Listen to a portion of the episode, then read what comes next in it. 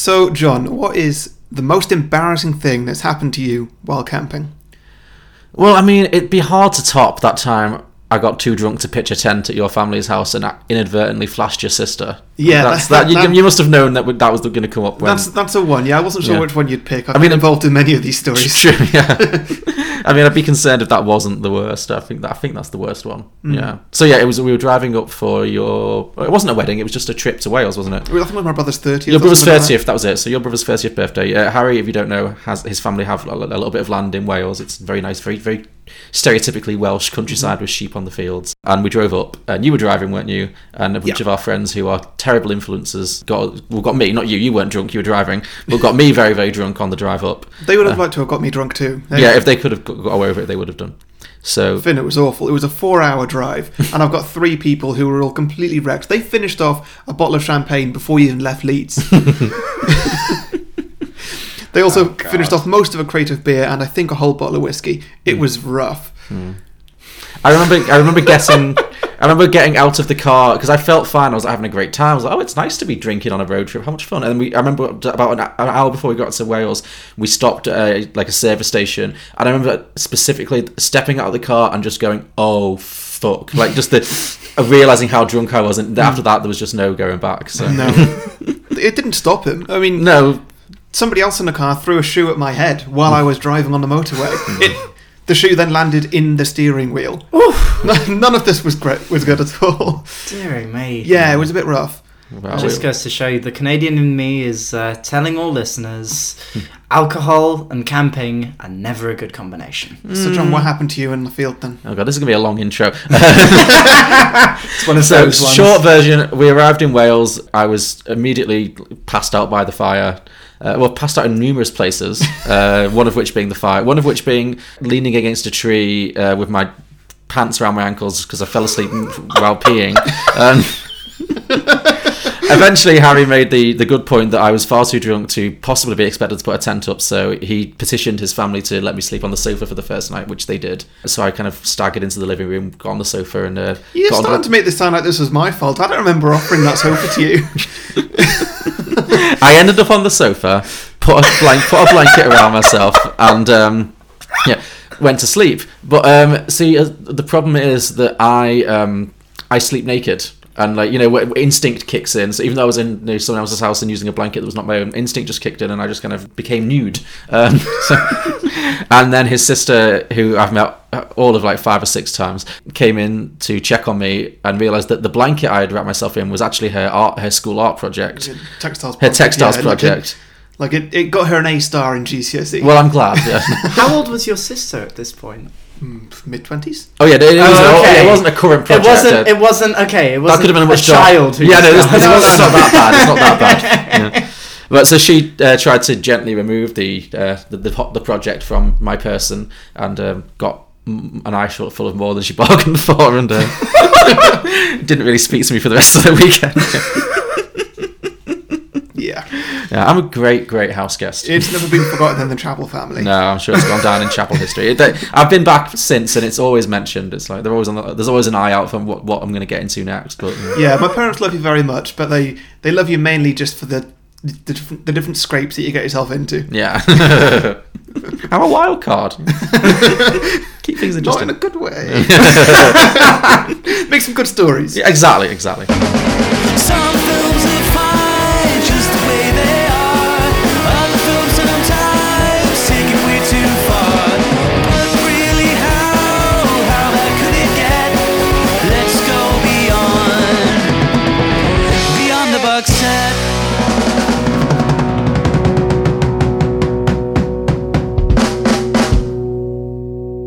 Welcome everybody to Beyond the Box Set, the podcast where today we are pitching prequels, sequels, and spin-offs to Moonrise Kingdom.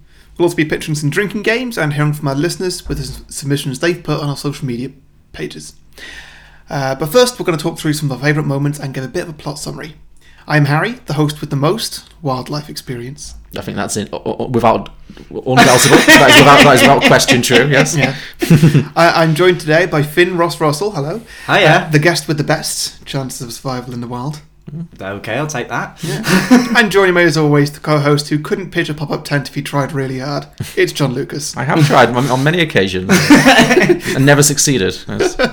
They pitch themselves, John. That's the point. Well, they they always pitch themselves when you kind of get actually really pathetic and get a friend to do it, which is what I always do. So. Oh, The key is to just keep the instructions on hand. Mm. Once you do that, it's fairly simple from that. Well- Sorry, I'm going full Canadian here. This is terrible. Don't don't don't try and explain to John how to pitch a tent. You'll be here all day. No. okay. We've got an episode to do. Just go in one ear, out the other. yeah, So. Okay. Um, so Finn is one of our Patreon uh, supporters. So Yes. Thank you for that, Finn, Thank and, uh, proud, proud of it. and uh, welcome to the show. Thank you. Good to be here. Yeah. So us about yourself. You've got a podcast, haven't you? Yeah, I do. Uh, so I'm Finn. I uh, run a company called Island Life Productions up in Edinburgh. We have done lots of different bits and pieces. We've done some theatre, some film, uh, but currently, because money is tight and because it's way easier to do, we're branching out into audio bits and pieces. Um, and John and Harry have been really helpful in giving bits of information and giving advice and just generally being an inspiration for, for podcasters out there, which is why I uh, became a Patreon member. Um, but yes, I have a podcast called Passport People in which I talk uh, to people about the places that matter to them. So it can be where they're from, where they live, where their family's from, all types of different things. Uh, we have a full season one that you can check out on all good podcasting platforms. And um, season two coming in March. And then I'm also currently working with a group of actors and theatre people in Edinburgh to put a fiction podcast together, which Alright. uh, I'll save. I'll save information about till the plugging point because I've already done too much plugging at the beginning. Ah, gotta gotta hold back on the plug. lots to plug. That does sound very exciting. yeah, Yeah. lots going on. Never cool. So day. you've brought Moonrise Kingdom to us. I today. have, yes. Thank you. Thank- You're welcome. Um, yeah, I really, I really enjoyed this one. John, what do you think? Oh no, I, I really enjoyed this. This was my first time watching this film, um, and I, I, I like Wes Anderson films quite a lot, but I've not seen all of them. We did Royal Tenenbaums last year, I believe, think which so, I, yeah. was Yeah. also the first time I'd seen that. this is only the second Wes Anderson film we're bringing to the show. Yes, you're right. very we haven't. Yeah, we haven't. We did Isle of Dogs on the bonus show. We reviewed it, but Hmm. we've not ever done a sequel to it yet. And then yeah, we haven't got around to Grand Budapest yet. So, uh, but I'm sure we'll get around to a lot of them in, in due time. yeah. But yeah, no, I really enjoyed it. This, this is very Wes Anderson. Oh, yeah. This this made me think it's like this is like the Royal Tenenbaums mixed with the Goonies, which is it's a combination I never thought I needed, but I like it. Did not see that coming.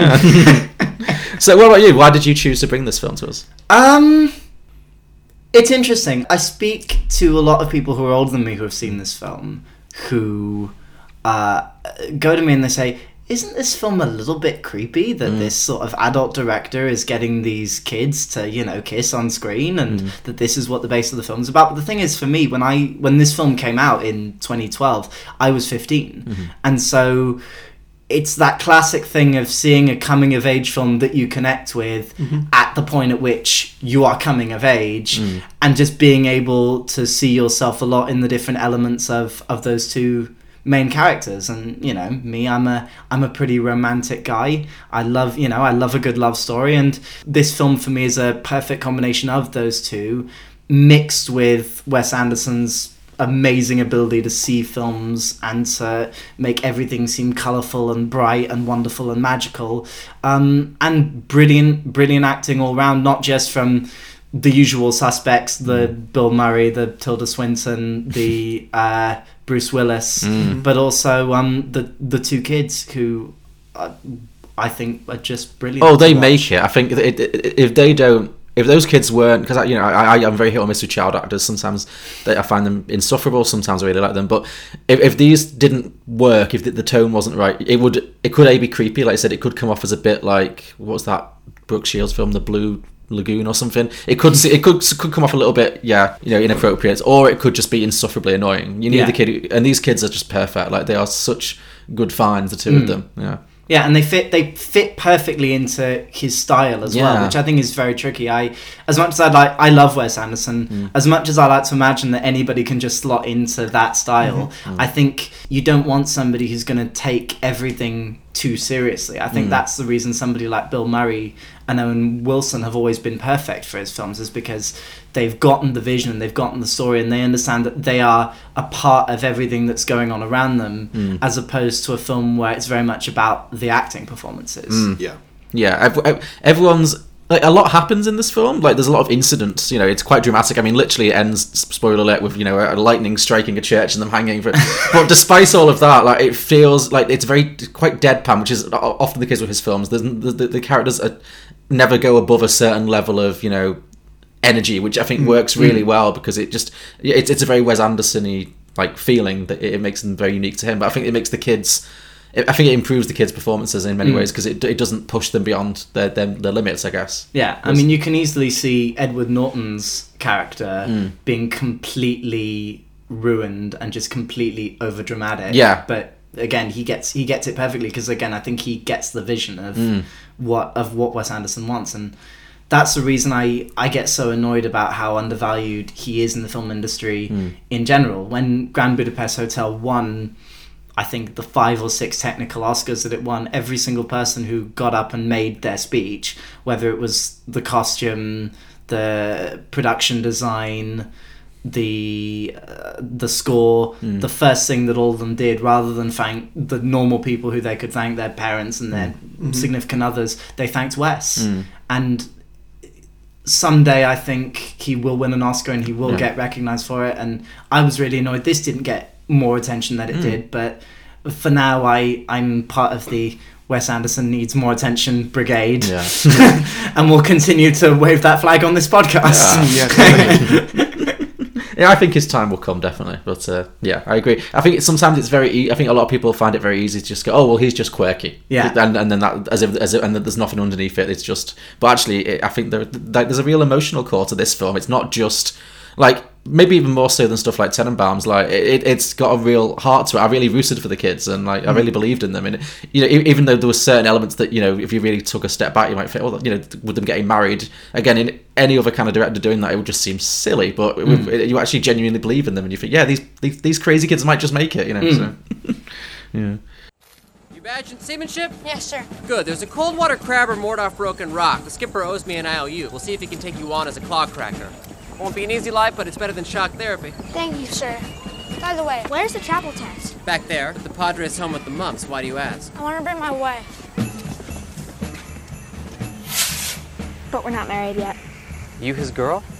Yes. Technically, I'm a civil law scrivener. I'm authorized to declare births, deaths, and marriages. You're kind of young. You got a license.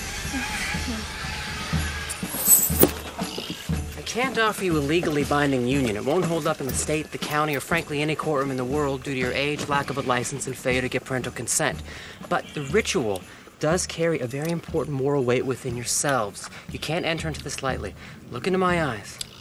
Do you love each other? Yes, we do. But, but think about what I'm saying. Are you sure you're ready for this? Yes, we are. Okay, They're not listening to me. Let me rephrase it. Oh, we're in a hurry. Are you chewing?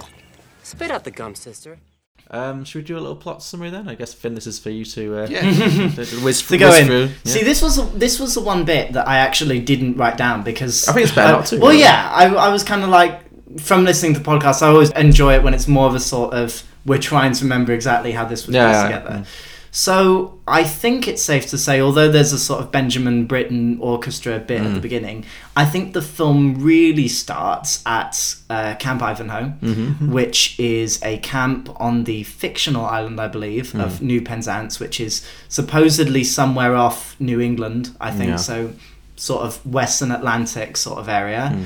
Um, But again, it's very class associated. It's, it's. I feel like that's kind of a classic Wes Anderson thing. I've, I've noticed a lot of his films that I've seen, like Royal Tenenbaums. It's not on an, an, a literal island, but it's the it's a very self-enclosed space where the characters don't really integrate with the outside world very much. It's, it's Oh, its yeah. own little world in he itself. yeah. and he i think he made this film like that you the first one of the first shots of the film you see is this map Mm. of new penzance island and then st jack which is either one of the larger islands or Mm. a bit of the mainland it's never made entirely clear but it's very clear with the way he's designed this map and put all the details into bits that we never actually explore in the film Mm-hmm.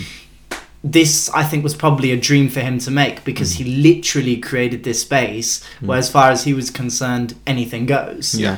I was amazed, at, uh, like reading up about the, the, the some behind the scenes stuff, just the level of how much he created, even down to the books that Susie reads. I assumed they were just classic children's books, but no, Yeah. he, he made them up. Like Yeah. he- they're all just things he's created. There's nothing that he's taken from the outside world. It's all his vision, which is amazing. Yeah. Mm. Mm. which which I, sh- I should also flag as something that he's definitely developed mm. over time because I mean a few weeks ago I watched Steve Zissou I sort of rewatched it and that was again very clearly a case of he's just come off Royal Tenenbaums and the producer has said right here's more money go and do this. Hmm. And as much as I love Wes Anderson I think Steve Zissou is probably my least favorite Wes Anderson film because there's not there's not as much emotional connection. And I hmm. think he he came out of that experience and realized that there were things that he needed to, to tweak and to change and to expand on and develop. And I think hmm.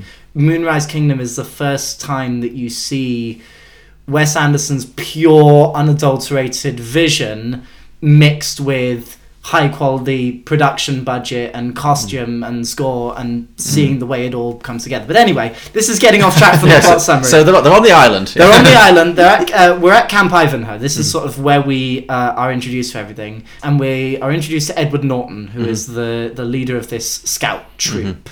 First thing I noticed, sorry, um, was that uh, there are some people who do not suit shorts. Edward Norton should never wear shorts. it really tickled me. His skinny little chicken legs in those shorts just.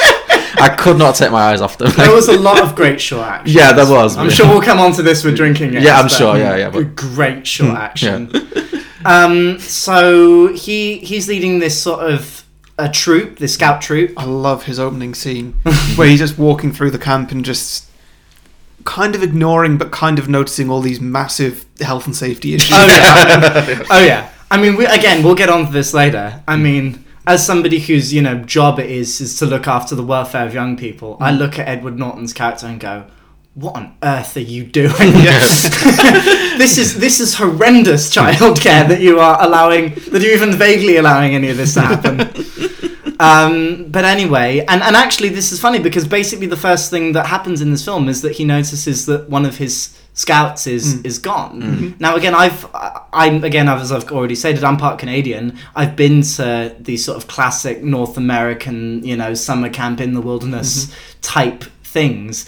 And the idea that a kid can just leave their tent and somehow unsupervised with nobody knowing could just sneak out in the middle of an island covered in all sorts of Clearly stuff. planned it. He Shawshanked his I was way just out saying, of that. I love that he Shawshanked as well. but but, uh, but yeah, it's just it's uh, again my my health and safety hat is very firmly on with that bit. So they learn that this uh, scout has escaped. They immediately inform the police. Who sets out to investigate the situation and goes all over the island. the police being the police officer being Bruce Willis, Being Bruce primarily, yeah. Willis, yeah. in what I believe is his last role as an actor who cares. Yeah, he was giving me like a lot of Sam Rockwell energy in this. He was, I yeah. could really imagine Yeah. Sam Rockwell playing this role, like th- that harried law enforcement guy. Hmm. But yeah.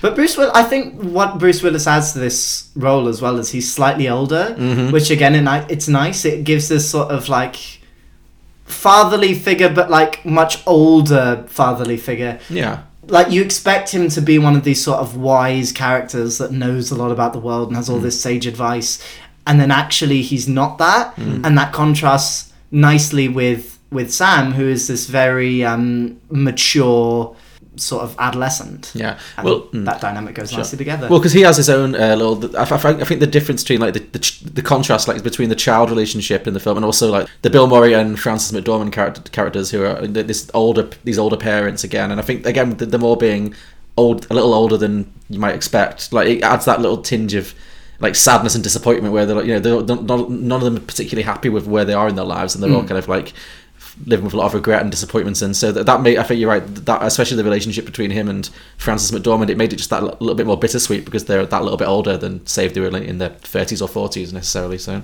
yeah, no, I, I completely agree. So anyway, as part of uh, Bruce Willis's investigation, he goes and finds uh, this couple and asks if they've uh, seen this boy. Um, their their relationship, the Frances McDormand Bill Murray relationship, is quite funny because they're both they're both lawyers. Yeah. and they both take being lawyers into absolutely everything Yeah. that they do yeah um, which must get so annoying. I mean, I, I know plenty of lawyers, and none of them do that. Yeah. But if they did do that, oh, it would, it would be the end of my relationship with them very Yeah, quickly. I think you can understand why the relationships with their children are not great. Like, I don't think they're like gold star parenting, right? yeah, I mm. mean, again, talk mm. about the bad bad childcare. Yeah, we'll, yeah. get, we'll get more onto that later. Camp Ivanhoe, that's all the way across the other side of the island. You really think a 12 year old boy could row this far in a miniature canoe? Most likely not. It is possible, Counselor. I disagree, counselor. It would take him three days at least. I don't think so. Well, I'm not going to argue about it. Be that as it may, will you let me know if you've seen anything unusual? So that happens. We eventually are brought over to where Sam is, who's the boy who's who's run away. Oh, yes, there's another thing we learn uh, during Bruce Willis's investigation. He calls Sam's foster parents. Oh yes, as a matter of precaution. Except Bruce Willis doesn't know that these parents are foster parents. Mm-hmm. Yeah. He just assumes they're normal parents. So when he rings them up, um, he's greeted with the response, "Yes, and we'd like to let you know that we can't let him back." Yeah. So that is that was real brutal. Like that, I really felt for the kid in that scene. It I was mean, so harsh. that can't He possibly seem be something No, yeah. Mm. that a foster parent is allowed to do. I yeah. don't know how it worked in the 60s in America, but that foster parents, you know, it can't possibly be a sort of optional. Yeah, just- do you well- want to like?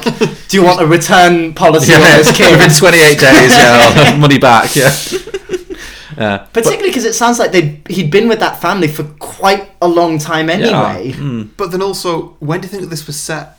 The, the film was set in 64, 1964. Oh, did it say? Yeah, it's set at the, uh, at the Oh, right. Oh, Okay. I missed Sorry, this is the kind of thing I noticed having seen this film for the tenth time. But I'd, the- I, I just assumed that this film was one of those films that could be set anytime. Yeah, yeah, sure. 'Cause nothing really dates it as like Yeah, the no. No, I think- I think- it's I only it's the incidental. Noye's Fludde poster that really Yeah. Mm. does it, to be honest. Other than that, And some of the music, wouldn't can protect maybe like they listen to a lot of French like '60s new, which they could still listen to at any time. But yeah, Mm. um, but yeah, I, I, I like that. Uh, not, not only does Bruce Willis not know that the kid is uh, an orphan, also Edward Norton does not know, and then he's completely befuddled by this. And then they're like, "Well, we, we explained it in the letter," and then he just picks up this pile of unopened letters, and again we see an insight into what a terrible, terrible camp leader Yeah. Edward is. Like, doesn't open any mail. But but also like, he he does know that uh, that Sam is the least popular. Yes. Um, by quite, quite by quite a margin. Yeah. And literally everybody else, including little young Lucas Hedges, oh, baby Lucas Hedges. um, yeah. he also like everybody knows that he's an orphan. Yeah. All the all the scouts know that he's an orphan. yeah, And they say it to him all the time. yeah. He's just not taking it in. Yeah. So, so, so Ed Norton has managed to not take that in, but has managed to take in that he's not popular. Yeah.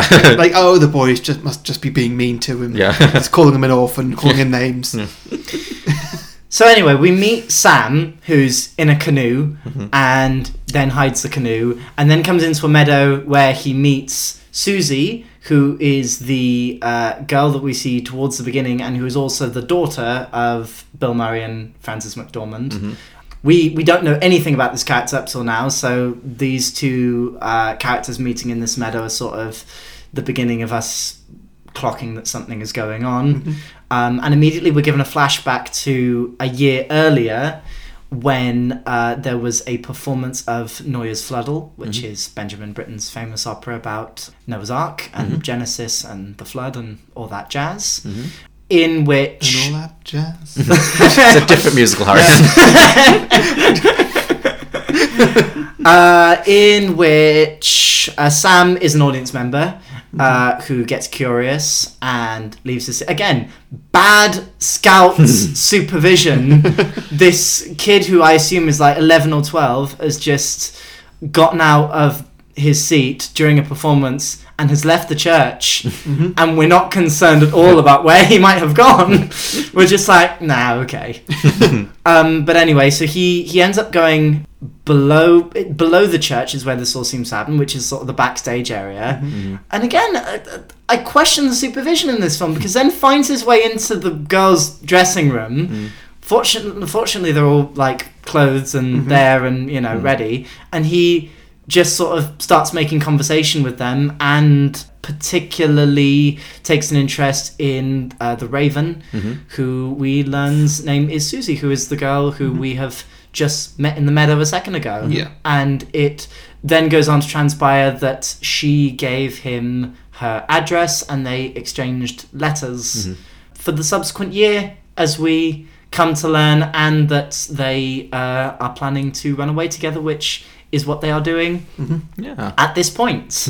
And It's she a, it's a classic sort of twelve-year-old thing to do. Hey, let's run away together. And Yeah. I love how impractically she had packed for this trip. Oh, it, was, it was incredible. We'll get to this, yeah. yeah. When, when when when she reveals that she's got a suitcase and it's just full of books, I'd be like, if I was him, I'd be like, I am I am done with this. I'm going the other way. Go home. This is like I've I've been lugging that up and down cliffs for you, and it's just full of books. Reading is the books, fundamental. the She didn't bring any clothes. That's true. Yeah, she did. She did bring an incredibly quiet and well-behaved cat. Yeah, yeah, yeah. Who's way less annoying than the cats I know. yeah, yeah. It doesn't, make a sound. So, I'm trying to think the order of which this happens. Hmm. So, So they, they, they yes, so they run away, don't they? And then there's, there's kind of a long sequence. About about a third of the film is basically just them having, just getting to know each other. It's a, this, they're, they're very sweet little romances mm. playing out. You know, he's very a very good scout. He's very practical, and she's mm. she's kind of just follows what he says and kind of goes. I enjoyed the fact that there was not a lot of conflict between them. Like, there's one brief moment when she reveals that the reason that she doesn't have a good relationship with her parents is that she, or one of the many reasons, she found a book under her mum's bed that was called "How to Deal with Troubled Children."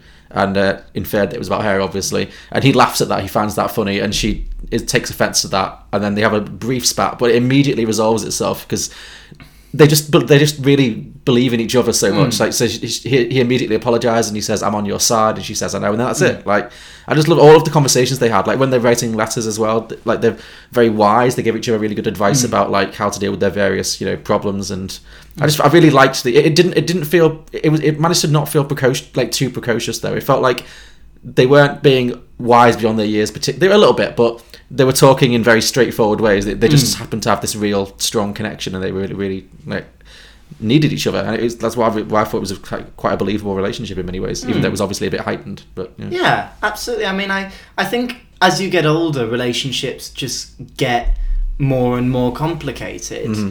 And, you know, things things matter and it you know becomes you know relationships start becoming this thing of like scores you need to settle and things you need to prove and it's as much of a conversation about yourself as it is about whoever you're with in a relationship. Whereas the sweet innocence of the way that this relationship is built is that actually there's there's none of that. This is just two people who really care about each other who don't really know anything who haven't been sort of complicated by the effects of sort of what happens as you get older and these things Mm. just get way deeper than you know Oh, i like you ooh, Yeah. you like me And that's why, I mean, skipping ahead a little bit, that, that's why personally I didn't really have a problem with the more, uh, it's not a sex scene, but with the scene of them French kissing and, you know, getting undressed and stuff, because it did feel strangely innocent. Like, it was like it was just these kids who were, were exploring their bodies and, It themselves. just looked loads like, hey, we've seen this in movies. Yeah, we're gonna try and tilt, do- tilt your head to one side. yeah, exactly. They,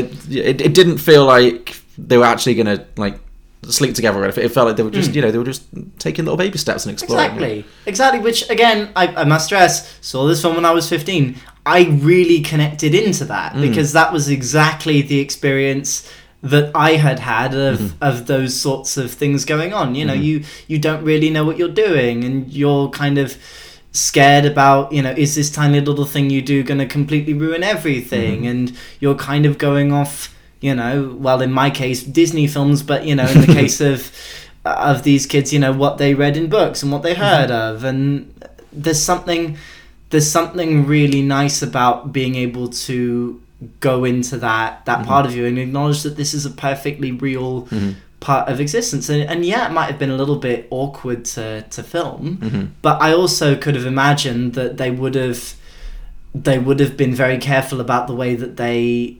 broached the subject of mm. that sort of thing with the two actors and making sure that they were okay with it and they were I would, yeah, I would, I would like to think so, definitely. Yeah. Mm. One of my favorite, maybe my favorite lines in the film, actually, uh, just because I found it really sweet, was when he said, in, in this kind of sec- sequence of the film, he says, um, "I might wet the bed."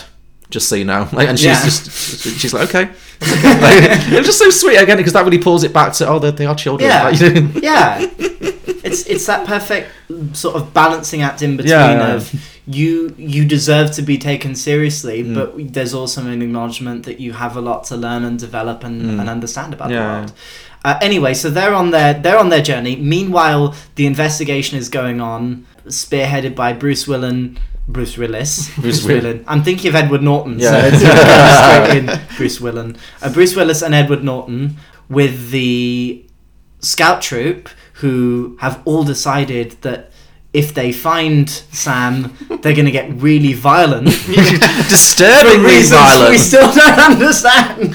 when they pull out all the weapons, like the nail, the rusty like nails in the club, and like the, the actual bow and arrow, which Yeah. of course ends Yeah. up killing Snoopy, which is you know a bit of a Wes Poor Anderson, Snoopy. a bit of a Wes Anderson theme. I've noticed dead dogs, like because the, the, the Mm. dog the dog dies in Royal Tenenbaums as well, doesn't it? Little Barkley, and then does anyone die in Isle of Dogs or? There's a scene where- Someone must die in Isle of Dogs. Yeah, I mean, it's the most. The, dogs do. It's the, it's the most kid friendly that I've seen. yeah, there's the bit uh, when you when you think the dog the dogs have all died, and then it turns out they've not. But, Yeah. yeah. but mm, he he does. oh, He either loves dogs or hates them. I can't tell, but uh, he definitely likes to kill them off. I think one of the things he acknowledges. I mean, again, I I had a dog Mhm. growing up, and you know, anybody who has a dog when they're a kid, by the time you become a young adult, that that dog probably dies. Yeah. And I see it. I see this film as full of dramaturgical quirks. Mm. You know, like the Genesis theme that's running out throughout the whole thing. And this dead dog is another one of those things where it's it's very much the death of innocence. You look Mm. at dogs when you're a kid and you think, "Oh, it's so cute." and then you get older and you know you realize the responsibilities of taking care of it and looking after it and the extent to which you know particularly if you're 18 and you want to go to university that you can't be responsible and then 3 4 years later the dog will probably die and Yeah. that that feels very sad that feels very horrible that's not the way this turns out in the film but Mhm. as a sort of separate This, this dog meets a much stickier end than that.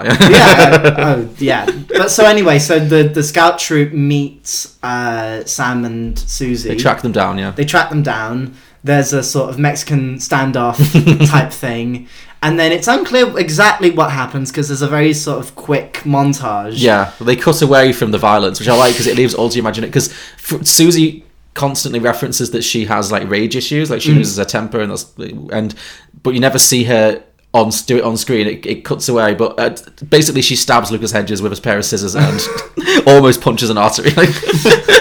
Yeah, so Lucas Hedges comes on like a motorcycle. yeah, again, why does he have that? Uh, uh, yeah.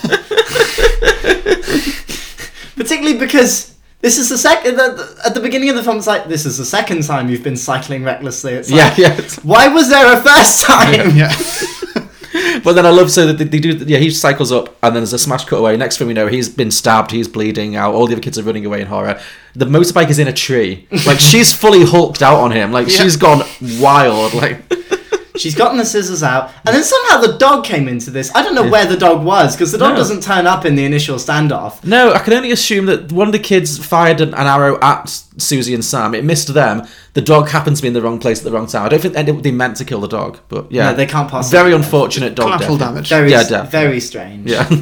Anyway, so the kid uh, goes along, goes uh, goes to hospital Mm-hmm. yeah. because, of course, By bleeding, boat, yeah. bleeding from the back. Yeah. by boat, by seaplane. By seaplane, that was it. Yeah.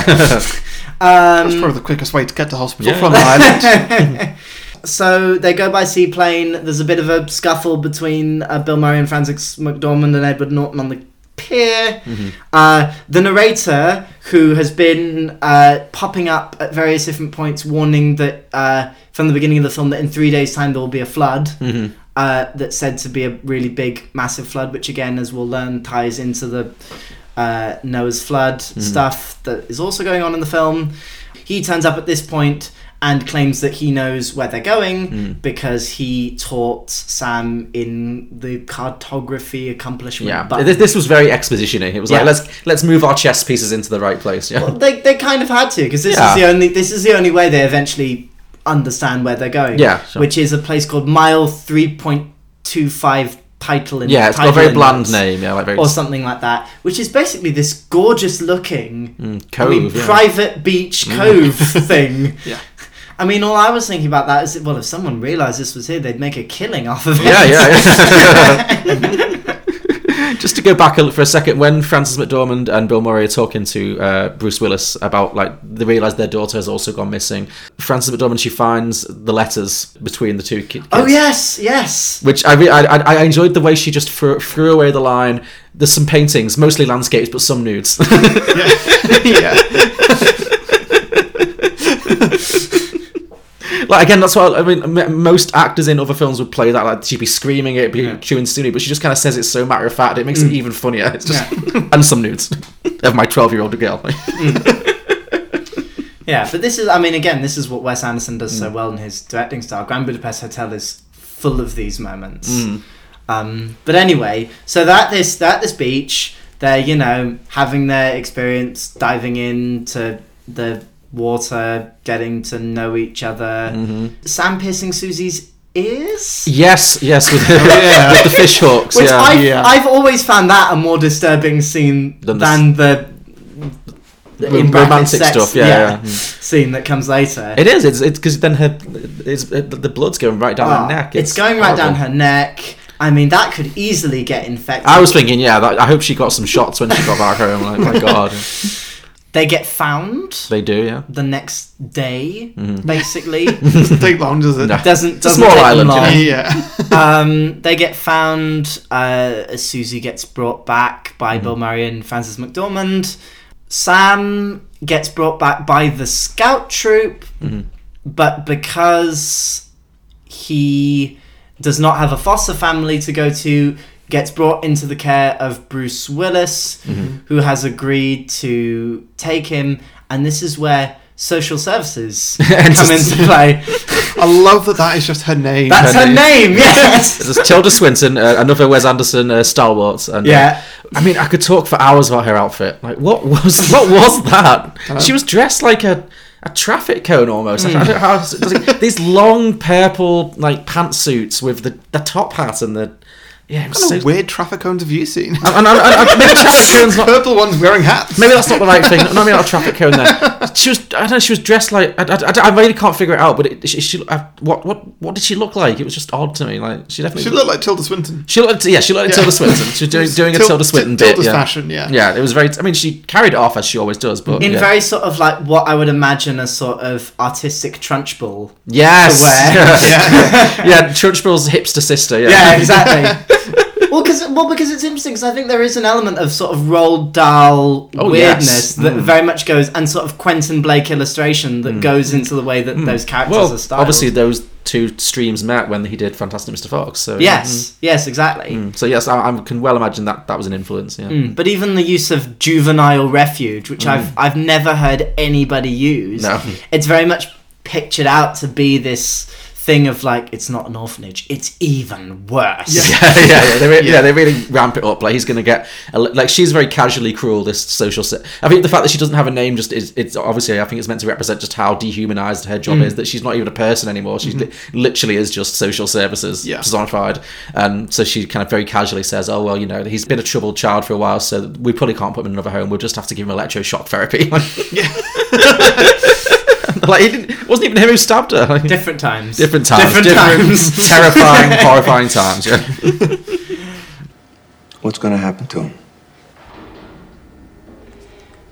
Well, normally we try to place him in another foster home, but that option's no longer available to us, in my opinion, due to his case history. Which means he'll go to juvenile refuge. What does that mean? Is that an orphanage? Right, an orphanage.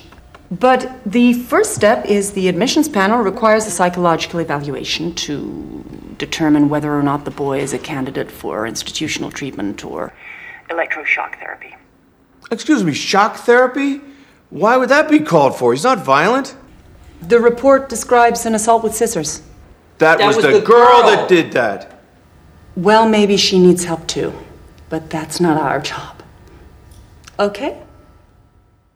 So, Sam. So the uh, no, it's it's the scout troop. Yes, the scout troop is really in- the next thing. Yeah, in the, in that terrifying tr- treehouse that we did, that logic, that logic defying. How the hell did they construct that? How did they get up? How did they get down? Treehouse, yeah. it's like it's on a toothpick. Like- yeah. It's very Wes Anderson. It is very Wes Anderson. You could say that about a lot of things, but yeah, it did make me laugh. yeah, no, that that would terrify me. Mm. The, the the picture of like a bunch of 12, 13 year olds going up to that treehouse. Yeah, and again at the big, go right back to the beginning when Ed Norton sees the treehouse, he's like, "That's not how you build a treehouse. How- Why did you build it so high up?" And it's like, "How quickly did they build it? Why, why are you just noticing this now? that would have taken weeks." Yeah. but yeah, the scout troops. So yes, that's they, a that's a whole sequel idea. It's not my Yeah. sequel idea, but, Yeah, but- the, the the Edward Norton backstory. yeah, I did consider that. I didn't go that route at the end, but that was definitely what I was considering. What is Edward his? Norton, a health and safety lawsuit. Yeah, yeah. Uh, but yeah, so the Uh, scout troop they kind of take pity on. They, they kind of have a apart from Lucas Hedges, who understandably remains somewhat bitter having been stabbed. but the other, the other scouts Having been stabbed. yeah, the others have a bit of a, a bit of a change of heart, and they realise that they've treated him unfairly, uh, Sam unfairly, and they decide to help him out and rescue him and reunite him and Susie, who have been separated. Yeah. Uh, yeah, so so they do. Mm-hmm. They bring them to Saint Jack, which is either a larger island or the mainland. It's never it's never entirely made clear. Mm-hmm. Yeah. um, but it is where the sort of larger regional fort is, Mm-hmm. where the I don't remember that guy's name. Harvey Keitel, the, scout leader. No, sorry. but yeah, but the I mean the younger guy because Oh. Harvey Keitel is that guy. Oh, sorry, yes. older um, brother. Yeah, the, so yeah, they have a one of the scouts has a cousin who is Jason cousin. Schwartz, Jason Schwartzman. Is it? Is the actor? Oh, yes. Yes. Oh, uh, okay. he's just called cousin Ed or cousin Bill or something. Yeah, yeah. cousin Ben. Cousin Ben. That's it. Yeah, cousin Ben. there we go. Mhm. Anyway, so they they find this guy Mm-hmm. who's running the supply and resource tent at Camp Lebanon, which is the larger. Is he supposed to be like it? Because Harvey Keitel's obviously running this camp. Is cousin Ben supposed to be an Edward Norton style camp leader or another kid who's like inexplicably thirty-five? I couldn't figure it out. My my guess is that it's a bigger camp, therefore there's more need for various different bits and pieces. Okay. Therefore, they've got more money. Therefore, more resources to have things like a supply and resources tent. Mm. Sure. Because if anything, he's even less responsible than Edward Norton. Oh, Like, he- definitely. He, literally gives these kids blessings to run away, ma- illegally marries them, and just takes a bribe, and uh, uh, I guess gives the bride to the kids in the end. So, but still, like, and then takes them takes them to have a happy life as people working on a crab. yeah, he's going to work on a crab trawler. Yeah. I was a little confused by this whole camp. Yeah. I think it kind of, it kind of lost me a bit, just because before now the film had felt very small, Mhm. like they're just on an island of like maybe 12, 15 people. Sure. That's what it felt like, Mm. and then suddenly, oh no, there's there's enough for not just one scout camp, two scout camps, but one is significantly bigger, like where are all the- like the mother scout camp. Where are all these of thing. children coming from? Are they Yeah. from the mainland? Like, where, where, they, where they do they all live? Like, Well, this is why it's never clear whether St. Jack is mainland or Yeah. if it's a larger island. But I can, from what I know about New England, which is, I admit, very limited, Mm. I can totally imagine this is like, oh, are you a sort of New York City living kid? Mm. Well, uh, us as a family will come out to this island and we'll send you to do this, and we'll go, you know, actually enjoy our time away from you, Mm. type thing. But I also I can imagine. I mean, I did Outward Bound. I can imagine it easily being a thing in which the larger camp is sort of like the centre for people who don't want the sort of full isolation Mhm. experience. Where I think I think they had cabins. I'm not sure, Mhm. but uh, uh, definitely Camp Ivanhoe would have been the smaller, less connected, less to do camp. yeah. Uh, so so that might have been it. I don't know. Yeah. Uh, Um, probably not worth digging too deep. No, exactly. anyway, so Susie leaves her binoculars in the chapel tent again. Yeah. I know. Actually, It was a chapel tent. Yes, we've established that the binoculars are like very important to her. We constantly see her looking through them. They're her mag- she describes it as her magic power. Yeah, so Yeah, so uh, Sam runs back to get them, Mhm. runs into Lucas Hedges. yes, they have a Injured, injured on crutches, Lucas Hedges, who very impressively they get into an argument. As soon as Sam comes towards him, he just throws the crutch to the side, as in like, this was all a look. He's all yeah, he's ready to fight. Yeah, and then does Sam just rip out his stitches? He certainly like starts smacking them really Yeah. hard. I think Sam has his own violence. Sam, they're stuff. definitely both. I think there's a reason these two kids are drawn to each other. They definitely have certain tendencies. Yeah. Mm. I'm just saying that's got abusive relationship in later Sure. life. Well, it's never it. entirely clear whether Frances McDormand is or is not physically abusing Bill Murray because he's constantly sh- having black eyes and like, Oh yeah. and he keeps saying, "Oh, I fell over into a, a ditch or something." But yeah, it's it, dark undertones. There's definitely going undertones here. that maybe the, this ra- bit of rage like runs through the whole their whole family. Mm. Also, just to jump back a little bit, but we can't not talk about the um, the mannequin in the bed. Oh, yeah, go on. oh, how I laughed. this nightmarish mannequin. So the scouts help Susie smuggle Susie out of her family home. They put a mannequin on, on in her bed under a sheet to kind of you know avoid suspicion. And then we see a, a scene of her little brother going into her room to ask for his record player back. And then the, it's like the middle of the night, lightning flashes. The mannequin is on a rope. He, he pulls the door open. The mannequin sits up, and it's just this absolute nightmare fuel. and it's so I screamed with laughter at that moment. I really did. Like, No, that was brilliant. Yeah. Uh, what else? So, so the alarm gets raised. Yes. Back at Camp Lebanon. Every again, everyone at this camp supposedly stops whatever they're doing Hmm. to track down where Sam is. This guy who they don't know. and Sam gets chased onto a lightning field. yes. Oh God.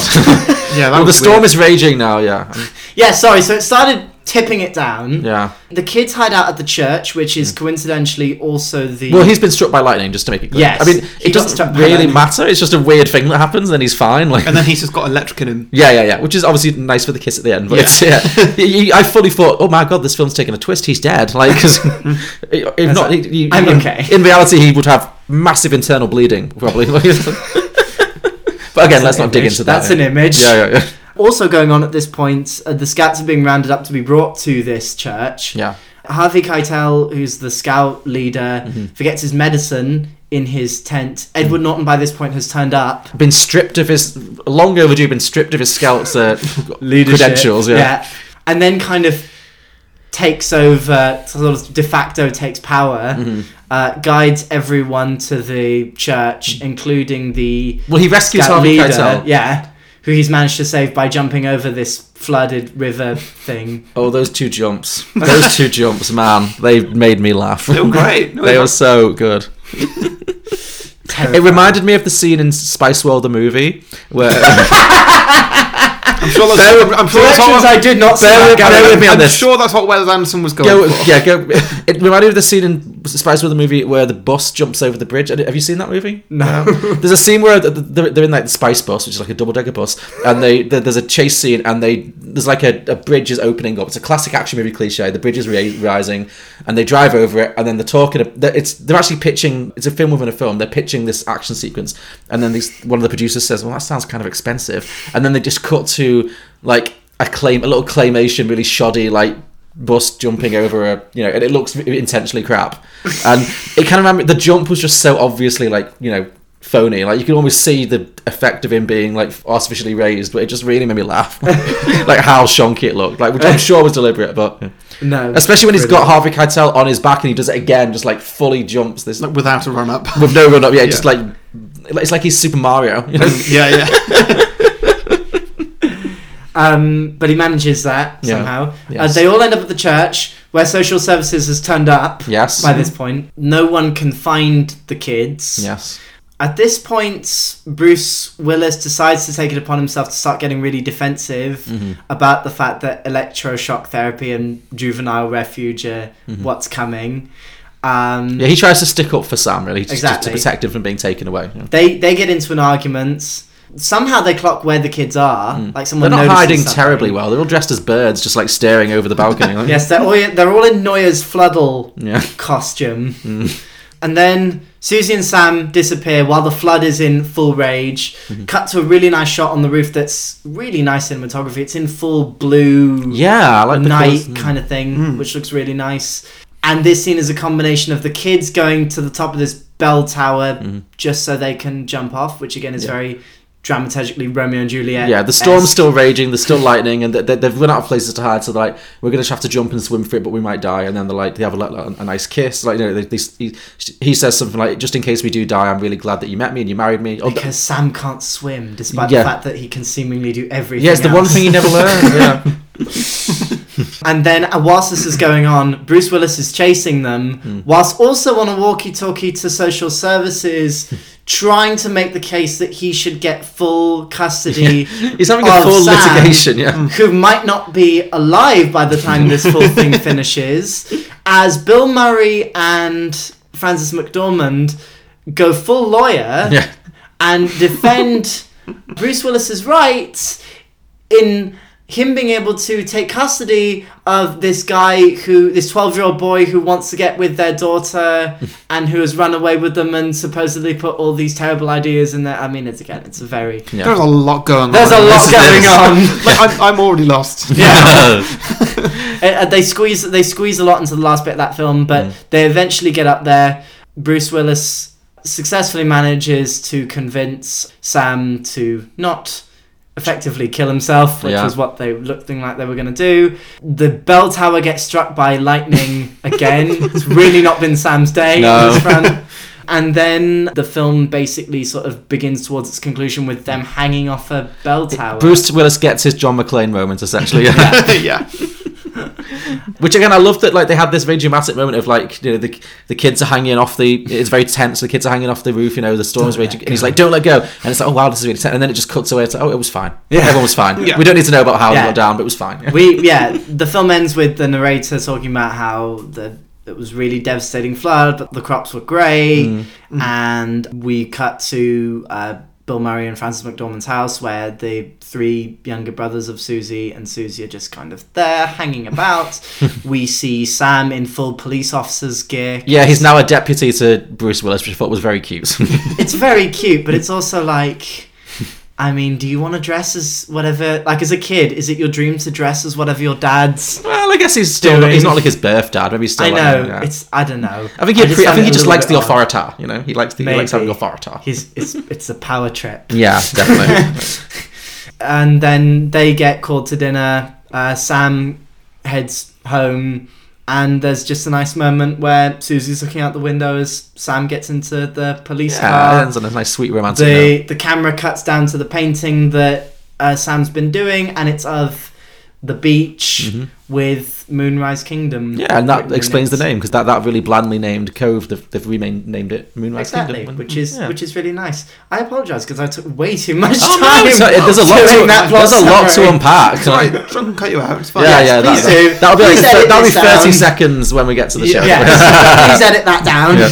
because that was that was a lot to unpack. oh no, yeah. But yeah, that was that was Moonrise Kingdom. No, I think that was Yeah. very nicely explained. And yeah, It's a very good film. yeah, very good. I'm, I'm- really, thank you for bringing it into my life. I know you already knew it, but uh, yeah, No, I like bringing this to other people's lives because again, most of the people who who I meet have never heard of this film. Yeah, so it's like- yeah. it's nice to say go watch this film. It's Uh, really yeah, good. spread it out into the world. So Yeah. excellent. Do you ever do you ever have a film where it's where you tell like uh, people you you go on a date with for the first time or like friends who you're meeting oh if you want to understand me you have to see this film with Yeah. with my dad it was fever pitch Yeah. with with me it's this This, yeah, okay, yeah. probably Muriel's wedding for me. Yeah, that's I always say that's my Yeah, favorite. so, exactly. mm. I don't take much understanding. There's not a lot going on. what you see is don't what you too get. much into it yeah uh, but yeah listeners think about think about what your answer is to that yeah, let us know. We might have to swim for it. How deep is it? I didn't bring my life jacket. I don't know, but if it's too shallow, we'll break our necks anyway. Hang on to me. Okay. Wait. Just in case this is a suicide or they capture us and we never see each other again anymore, I, I just want to say thank you for marrying me. I'm glad I got to know you, Susie.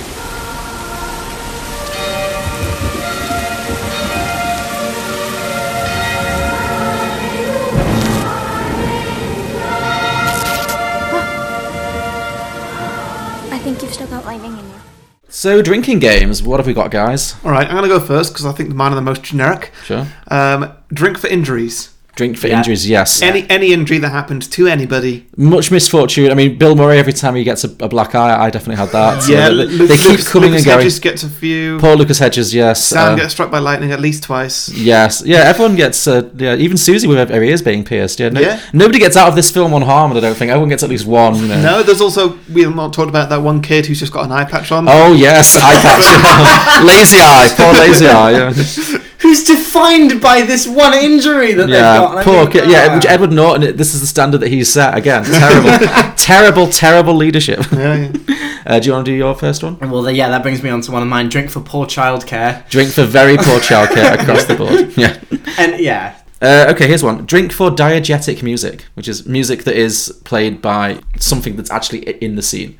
I, I think most of the music in this film, hmm. it's a bit of a techie one, but like I think most of the music in this film, it's not like there's, there's a soundtrack that's just playing from nowhere. It's like on the record player that Susie's brought along, hmm. you know. Or, Here's the bugle getting played. Exactly, yeah. So I, I- I really liked that. As it was a nice little. No, I didn't think of that. It had its, it's had it, it creates its own soundtrack in a That's way. a good one. Yeah. Yeah, I like that. I like. I love that little dance sequence. to the the French new wave song because it's like it's this really slow, sultry kind of French song, and she's kind of doing a, an appropriate dance. I'd say she's kind of just slowly like waving her arms around, and he's just like so not on the beat. He's just like Yeah. frantically flailing his arms around. It really tickled me.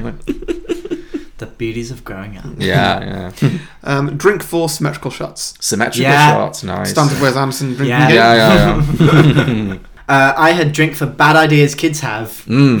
So Let's get married. so let's get married. If you suck on a pebble, it will sort out being dehydrated. Also, I've got water.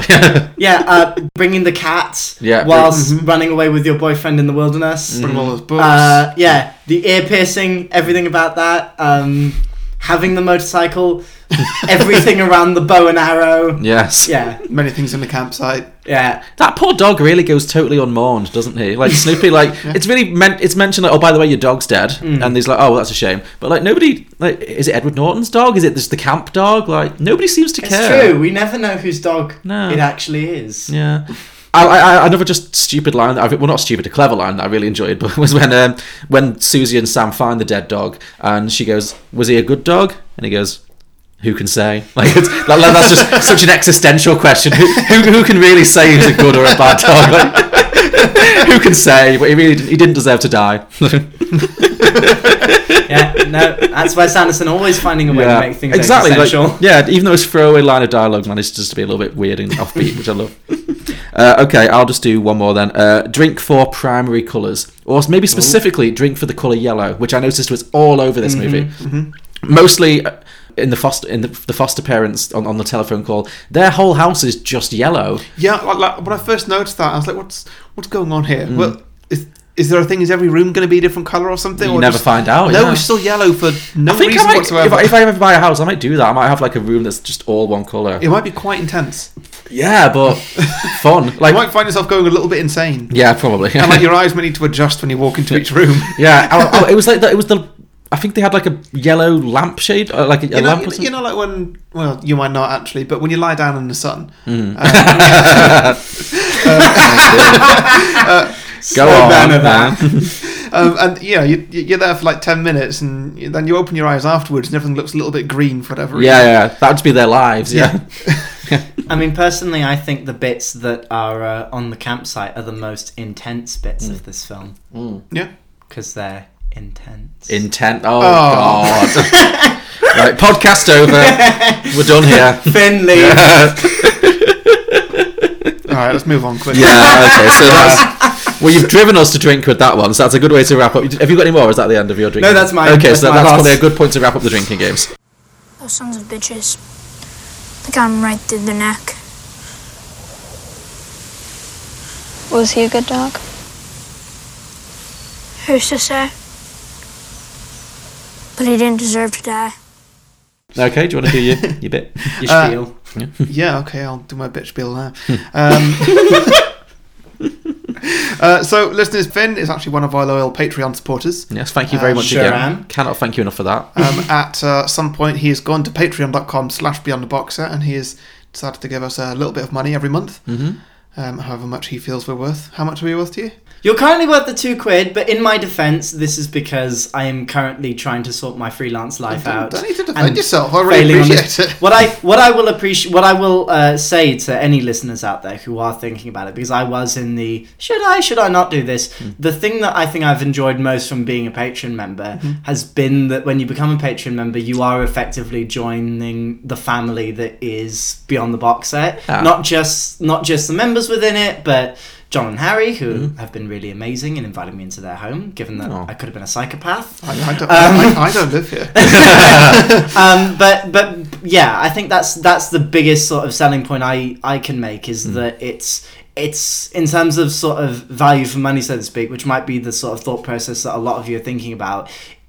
It covers itself so many times over Aw. from the joy that you get out of being part of this collective and being part of this group and being part of this family. So please do give money to Beyond the Box. Wow, wow, you nailed that. Thank you. Bloody hell, I don't really know what else to say now.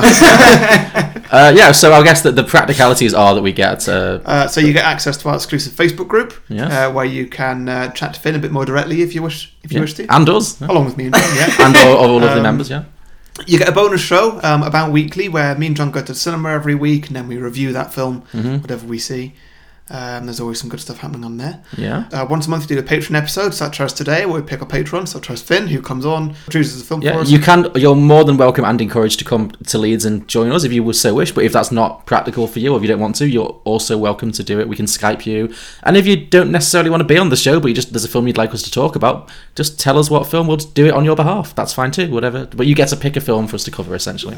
So Yeah, and also once a month, every Patreon gets a 30 second advert slot on the main show. yes, which Finn is currently using to plug his uh, fantastic podcast, P- Passport People, which we'll hear a little bit more about in a bit. In fact, let's talk about it now. Give it a plug. In a bit. Why not? uh, I mean, so I've, I've already mentioned quite a bit of earlier, but in case it's been cut from the earlier bits, um, this, is Scott. This, is, this is just to make you feel good. We're not actually including any of this. hey, I'm just saying I'm a podcaster myself. I am always, even when I'm in the midst of recording, desperately thinking, "Oh no, is this running too long?" so I can only imagine. I can only imagine how you guys are feeling. but basically, the podcast is called Passport People. It's available on all good uh, podcasting platforms and bad ones. Basically, I talk to people about the places that matter to them, which can be where they live, where they grew up where their family are from. It's it's all sorts of different reasons that people pick places, which we go into on the podcast itself. Mm-hmm. There's an amazing range of stories. We hear a little bit about personal experiences people have had, stuff about the history of place, and we really get you really get to see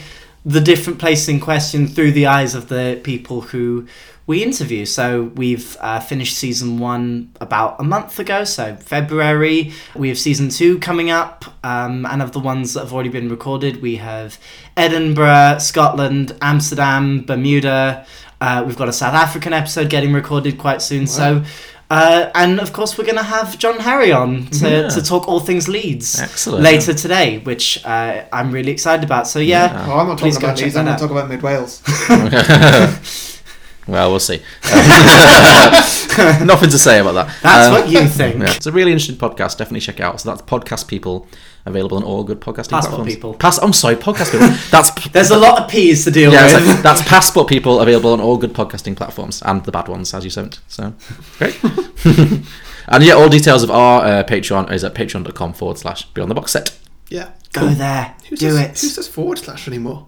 So w w, You work, dot, Dot HTML. yeah yeah yeah. Sorry. I'm old. you work in websites now, John. I know. I know. Sort it out. Sorry. God. uh, anyway, okay, that's enough of that.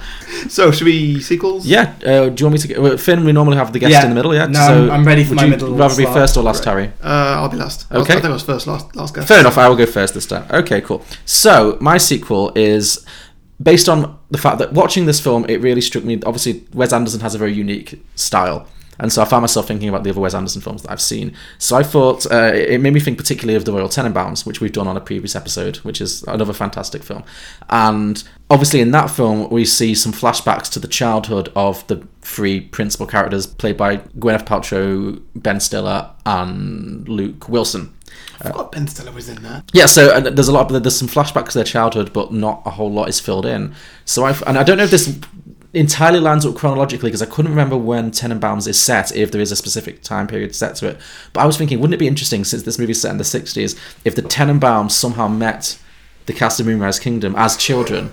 Oh no. So my sequel, yeah, I'm looking forward to what's going on with Bill Murray. yeah. Oh God, he's in both, isn't he? okay, I had not considered that. He doesn't. he Although doesn't- no no no, I, I can I can defend this because Bill Murray only comes into Royal Tenenbaums when the Tenenbaum children are all adults. True. Yeah. So if you've if you've said it as they meet when they're children, then Yeah. actually Bill Murray doesn't need to come into this as the lover of Gwyneth Paltrow. True, true, true. Yeah, yeah. Maybe he just looks familiar to her later.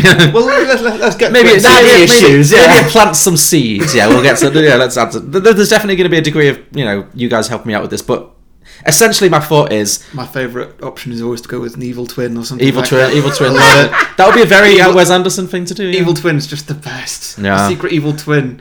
If he was going to twin separated anybody, at it'd birth, be Bill Murray, maybe. yeah. We can Yeah, we can that's get the into thing. this. We can get into this. But the, the the fundamental concept is that so this is in the sixties. It's the, I'm setting this a few years, or maybe it's the early seventies. It's a few years.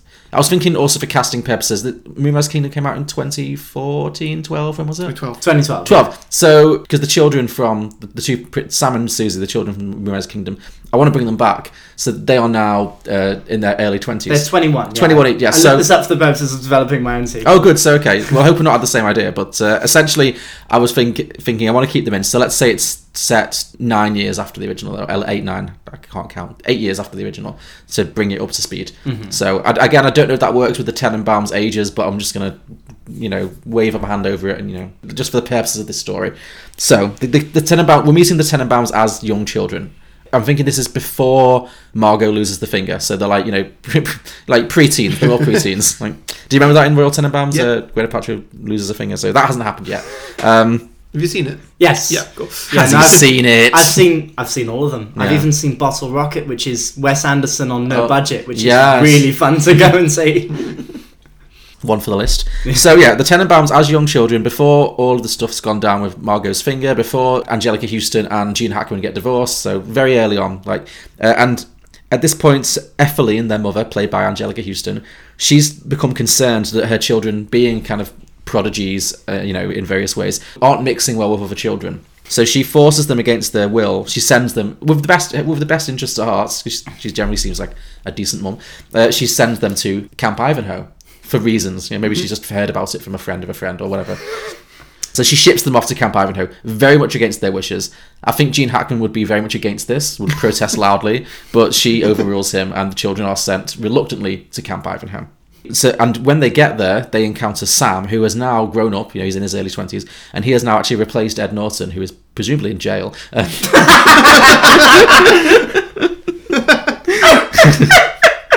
He's not. He's Sam is now the camp Oh, leader. Sam's now the camp leader, which I think would be a good role for him, a very natural fit. Mhm. And the three Tenenbaums arrive, and obviously they instantly detest this camp. This is so not their whole vibe, you know.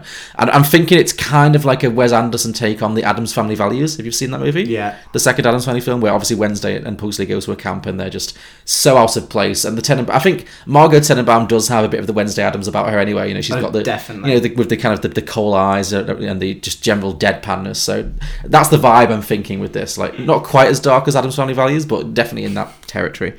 So they really do not like this. They are not camping people, obviously, and they much like Sam did in the in the Moonrise Kingdom film. They make several attempts to escape the camp and get Mhm. away.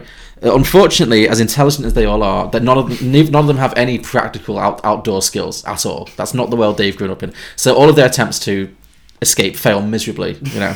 and I think that'd be fun to see them like because they're, they're so self-possessed in Tenenbaums in many ways to see them like out of their depth I think that'd be a really fun twist on these characters.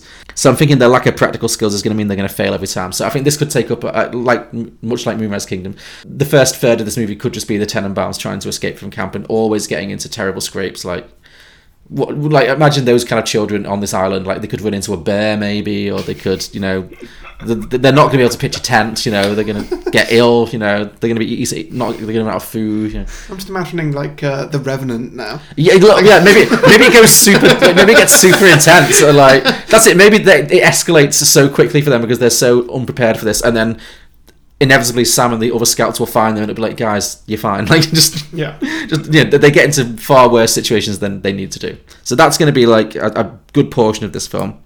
Obviously, they're not going to be terribly popular with the other scouts, much like Sam wasn't. You know, they're, because they're so aloof and then they're not really interested in being here, and they're, they're quite elitist. So the other scouts don't like them. They're probably going to get bullied a little bit. Uh, but Sam, the scout leader, he's going to be really determined. He's going to see something in them, even though they're very different. He's going to remember his own time as being like the shunned, the one, the unpopular one, and he's really going to be determined to kind of crack them, like win them round. He, he really sees something in them that reminds him of himself in some ways. So he's he's he really takes not quite a shine to them, but he, they become his project basically. Uh, and so I think like the main meat of the film is going to be him trying to win them round to you know embracing this outdoor life and camp life with varying degrees of success. You know, I was thinking that Richie, the Luke Wilson character in Tenenbaums, he is a child tennis prodigy. So I think he's probably the most outdoorsy, or the most like primed to thrive in this.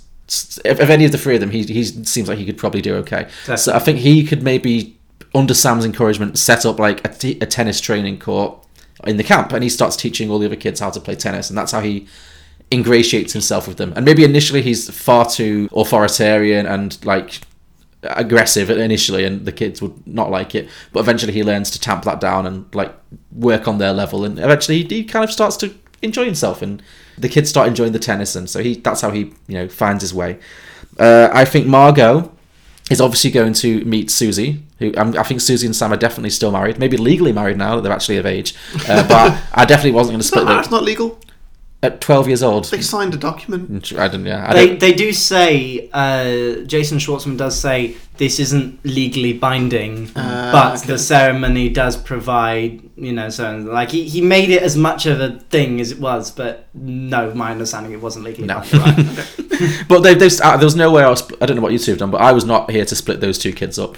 I believe in that story. So ah, you'll see what I've done. okay, well I can, I've kept them together. They are still very much in love. Can we Uh, get him to leave now? Yeah, so I feel like she's obviously going to be somewhat present at the camp because her husband obviously works there. So she's going to bond very much with Margot because I feel like they're very much cut from the same cloth. And I think because she's now 21 and this is like obviously young Margot, I think Margot's probably going to be about 12 at this point. So I'm imagining that Margot will almost start to slightly hero worship her a little bit. She'll be like a big sister, like a big sister slash mother figure. Maybe more of a big sister because she's only 21. So I'm imagining that because Margot in Royal Tenenbaums is is like a, lit, a child literary prodigy. She writes books from a young age. So I think she's already doing that. She's already a writer. And because Susie's a big avid reader, she is offering critique. So she reads uh, Margot's like early writings, and because she's very unfiltered and not somebody who's going to, you know, she, she gives her very honest criticism, which Margot kind of bristles against initially, but actually takes on board and it improves her writing. So they have this relationship. I'm thinking there's going to be lots of fun, like inappropriate scenes of the two of them just sat smoking, chain smoking, even though she's 12. You know, because Margot's a big secret smoker in the Royal Tenenbaums too. So this is So, so we're also saying that Susie hasn't gotten rid of any of the sort of like rage. Maybe- like, well- a rage against the world, us against. I think it's still, I think it's still there. Well, I think maybe she's not as rage and resentful anymore, but I think she's certainly still got that deadpan quality, that kind of slightly outside. I, I think she's not changed as a person. She's still very much herself. God, seeing a scene between her and Margot Tenenbaum, ah, Mm, yeah. ah, that would be very freaky. It would a bit, yeah, but I- maybe this is where she picked where Margot picks up her smoking habit because Susie Maybe smokes. her eyeshadow as well. Yes, they, they teach each other. Yeah. Yeah. she teaches her how to do makeup. So yeah, because she is really a mini Margot. I I mean, It I mean, is. I mean- it's weird, actually. Yeah. Now that I think about it, I never put those two things Yeah. together.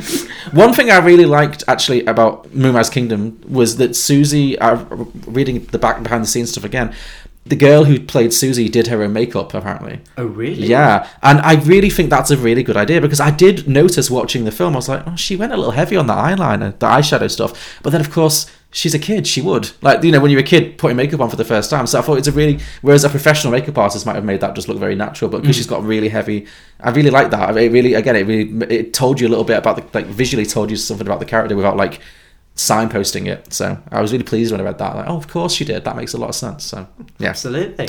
But yeah, so I like the idea that yeah, she creates Margot in her own image. So yeah, she she helps her to do. She teaches her how to do makeup. She introduces her to smoking, and the two, the two just spend a lot of time sitting at the camp, chain smoking, reading books, and staring into the middle distance in binoculars. So yeah. I, I just really, um, I really like the idea of those two as friends. That's was that was really my way into this sequel. Mm. And the other one is uh, Richie, who is the character who will later be played by Ben Stiller. Uh, no, no, sorry, not Richie. Uh, Chaz. Chaz is the Ben Stiller character. Sure. Yes. And Chaz in Tenenbaums, he is a child business prodigy and maths prodigy. Uh, so he's he's he's like on the investment circuit at the age of like ten and whatever. And he, yeah, I think he has a nervous breakdown or something. Mhm. Um, well, they all have nervous breakdowns in Tenenbaums. It's very much that thing. So I think he's going to be the hardest nut to crack because he's totally removed from anything. Everything. You know, to, in this world, he's very much an inside, an indoor kid. Uh, but Sam's really going to work hard on kind of wearing him down. And I think that after Richie and Margot kind of ingratiate themselves into the count and start to enjoy things, and they kind of relax. They stop trying to escape. They, they wouldn't admit they're having fun because it's not their vibe, but they they are having fun. And so, but Chaz is still determined to get away by all any means necessary. So he's continuing to try and escape, and at a certain point, the other two just stop going with him. They're just like, you know what? What's the point? so Chaz makes another solo escape attempt, despite Sam's best efforts to win him round. Goes off on his own into the wilderness, much like Sam does in Moonrise Kingdom. So you know, lots of parallels there. Uh, and I think this is where he's going to get into some real trouble, like because he's again he's not equipped for this. So maybe this is where he gets attacked by a bear. I think something really bad has to. he- He's not going to die, but something really bad has to happen to him. To You can't kill Chaz. no, Wait, sorry, who are we talking about? Chaz now? Chaz, the yeah, the Ben Oh, right, Stiller sorry, yeah. as a child character from Royal Tenenbaums. Yeah, yeah. He, he escapes on his own, but something bad has to happen that has some repercussions that I'll explain in a moment. But I was thinking maybe he runs into a bear and like runs Maybe away. he can't swim because he's never been taught, and he falls into one of the rivers. Possibly he almost drowns, yeah. Yeah. But something befalls him that's particularly bad, basically. And he does survive and he's rescued, brought back to camp.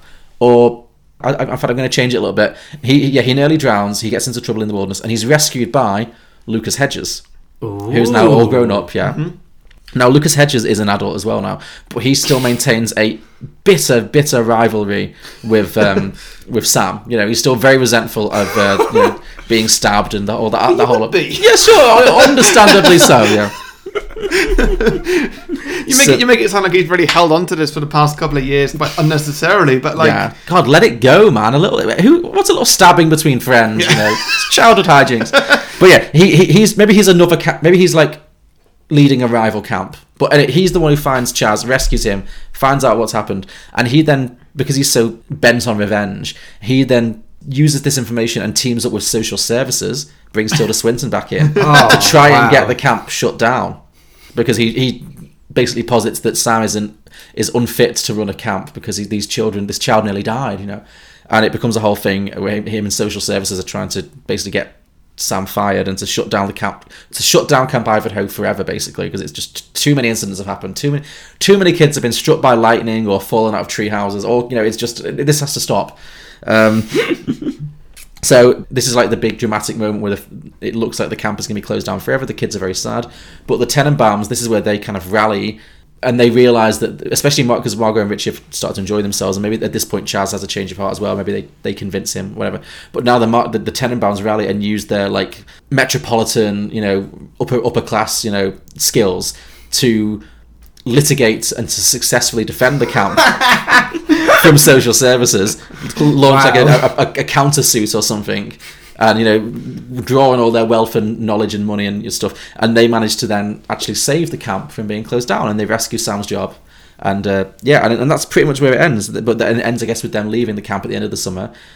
Bittersweet, you know. They, they say goodbye and they figure out they, they've learnt a lot, and then they go back to their regular lives, their regular dysfunctional Tenenbaum lives. But they, they just have this little adventure that they, they, just, that, that they never really talk about again. But it was a nice little moment in their childhood. So. That's nice. Yeah. So that was uh, the title I gave for that was Moonrise Monarchy because you know Royal Ah, Tenenbaums. nice, yeah. Ah, That's good. clever. Moonrise Clever. Monarchy. Oh goodness, is it my very turn? Yes, it is. Uh, it is, yeah. So mine isn't a million miles. Oh, dear. off of that. No, no, no. Don't worry. We haven't we haven't done the the same thing. Okay, cool. But there are there are definitely bits Mhm. in yours Mhm. that I also had. Okay, cool. That's So, fine. Right. Uh, so I I'll tell you where the film begins, but I'm going to pick up on the sort of world we're in from what happens at the end of Moonrise Kingdom. Sure. Uh, so Sam and Susie uh, stay together through childhood because Mhm. they're both living on the island. So Mm-hmm. they, you know, they're just there. They're with each other. They, you know, they hang out every now and again. They, you know, they they grow up together in many ways, and they are, you know, each other's first proper relationship. Have you done what I've done and aged it, moved it forward eight years so that the actors yeah. look as they? So okay, cool. this, as as I'll get to, this film is completely set in 1973, which is Cool. eight years after the original film. Oh, disco era. Yeah, Oh, with 73? Yeah, yeah, 73. Mhm. Um, although, again, disclaimer, you know, it's still happening on the island. Sure, so it's- it's- it's a timeless It's not world, like, yeah. yeah.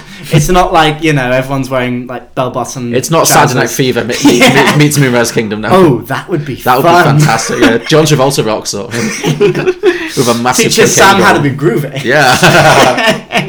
John Travolta as a camp leader. That actually, actually, I would be on board for that. But anyway, Sure. continue. So, so anyway, Ooh, no. the film the film sort of picks up at a sort of flashback point. So Sam and Susie have been together throughout their childhood, um, and Susie goes to New York Uh-huh. to study English at NYU. That's cool. the university I know. Makes sense. Um, Sam, you know, his world is the island. His world is, you know, the scouts and everything that he's learned. So he he decides that he's going to stay on the island and continue his rise up the scouting ladder. Mhm. Um, and he ends up getting a role with the American Scouts Association. Uh-huh. Susie and Sam, you know, keep in touch via letters. Mhm. So in very much the same way as they did at the beginning of Moonrise Kingdom Sure. they are you know they're keeping in touch with each other Mm. but again as relationships have become more complicated as they get older it gets increasingly harder for them to be able to maintain a long distance relationship Mm. that's happening over letters you know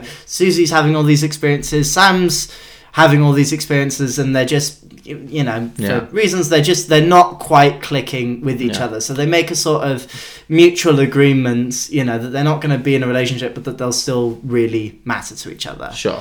Okay. um You monster. i know but Greatest but- love stories since Titanic, and you hang on hang on I'm, i haven't the film hasn't even really kicked off Sorry, I'm sorry, this is on. just where we are at the Okay, beginning cool. so the film properly kicks off so that's all the sort of like setting the scene Sure. the film properly starts with Sam living on the island, Mhm. uh, working at Camp Ivanhoe as the uh, scout uh, leader, Okay. being supervised by Edward Norton Okay. into being able to run this. But for thing. why? What's Edward Norton supervising? What's Well, he because- oh no, you're doing that wrong. Well, well, you know, as someone who is, you know, working with young people and who is quite regularly like told, "Oh, you want to lead something? You might as well you you let's supervise you and check that you can do it before we can." So this is effectively Sam's equivalent of that. You know, you we we mainly trust you. We know you've got all the skills, but this is us just, you know, ticking our boxes to make sure that, you know, nothing happens. Again, times changing post Edward Norton just, you know, eighth grade math teacher just being like, oh, we need someone, you just go and do it. um, and Edward Norton, following the events of what happened on the flood night, uh, he was seen as doing quite a good job, and so he's been able to keep his role and he's just risen up from there. So his standing, his stock is still quite high in the in the scout world. Mhm. And the film properly kicks off because Susie has returned to the island with Warren, Mhm. who is a master's student in history Okay. at NYU. So that's where that's where they've met. Mhm. Played by Timothée Chalamet. Who else, of course? Because Yeah. a he's in every single he's in every single sequel that you guys pitch anyway. yeah. Do, does Don't she you guys. Every single sequel that he picked. does does Susie have a college roommate, and can she be played by Saoirse Ronan? As a sassy Irish, you know, English master But also, I think Can they Tim- get ripped apart by bears? we've not seen French Dispatch yet because it's not yet out. But Mm. I think Timothée Chalamet is supposed to play quite a big part in that. So I Mm. think we are going to see him in more Wes Anderson films anyway. Okay, so yeah. This is also he does this- fit into that world, I think. Yeah, this I won't isn't disagree. this isn't just keeping sort of the vague like idea of the world. This is also thinking what would Wes Anderson realistically make? Sure, yeah. supposedly. Yes, he's probably not casting Zac Efron anytime Exactly, soon. Yeah, exactly. So no, he cast Ben Stiller. I he think did, that's sure. quite. A, I think that's quite an out there casting. I guess yeah. yeah. but I think Ben Stiller and Owen He Wilson will have known each other from other places. So it's kind of like yeah, it's kind of like getting your mate in to you know. Yeah, I can that's imagine with Ralph Fiennes being in um, Grand Grand Budapest Budapest. Hotel that it was probably something quite similar with Tilda Swinton. Mm. Yeah. But anyway, that's a different conversation. Mm-hmm. Um, so Susie returns to the island with Warren. Warren is very classic urban city guy, very academic, very doesn't really want to get his hands dirty, Mhm. but he really likes Susie, and they've been together for a year or two now, Mhm. and they, you know, they really feel good about each other. And this is him going not only to meet the parents, but also to to sort of go home, you know, Mhm. back to what Susie's childhood place was, get to grips with everything, get to hear all the stories about the forest, and just generally feel like he is understanding an, another part of Susie. Mm-hmm. And as part of this, Warren asks, because he's heard so much about Sam and the scout troop and the wilderness, mm-hmm.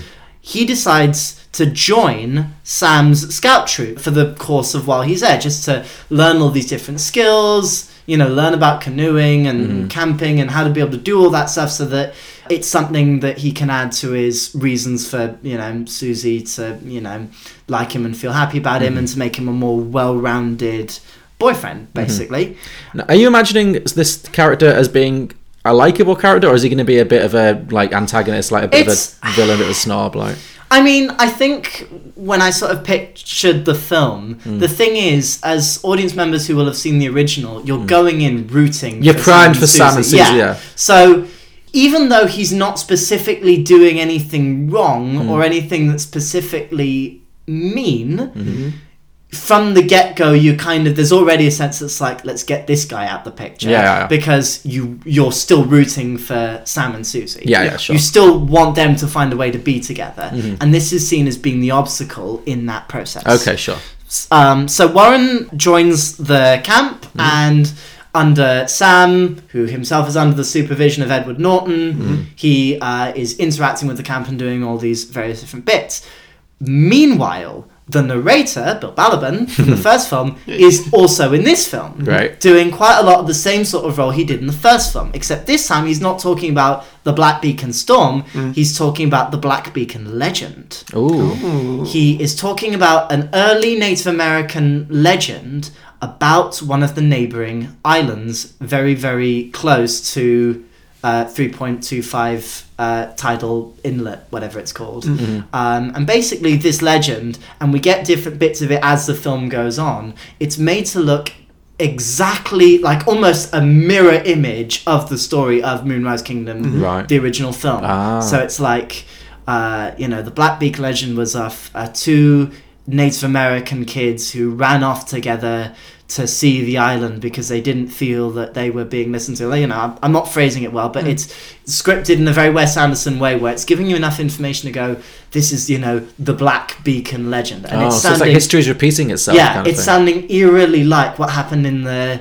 the first film. So Right. not only as an audience member are you rooting for Sam and Susie, but you're being further buoyed on by this legend, this Native American legend being told, and there being this sense of, hang on, they were meant to be together. they were, you know, they were. It's destiny. Yeah. Yeah, exactly. It's destiny. It's meant to be. Like, surely this is what's got to happen. Mhm. Um, Warren is trying to fit in with the scouting troop, but it's really not working. He's kind of made, similarly to yours, he's kind of made fun of for you know being urban and not wanting to get his hands dirty. He's made fun of for the fact that he's uh, older Mhm. and therefore everything he does looks kind of silly.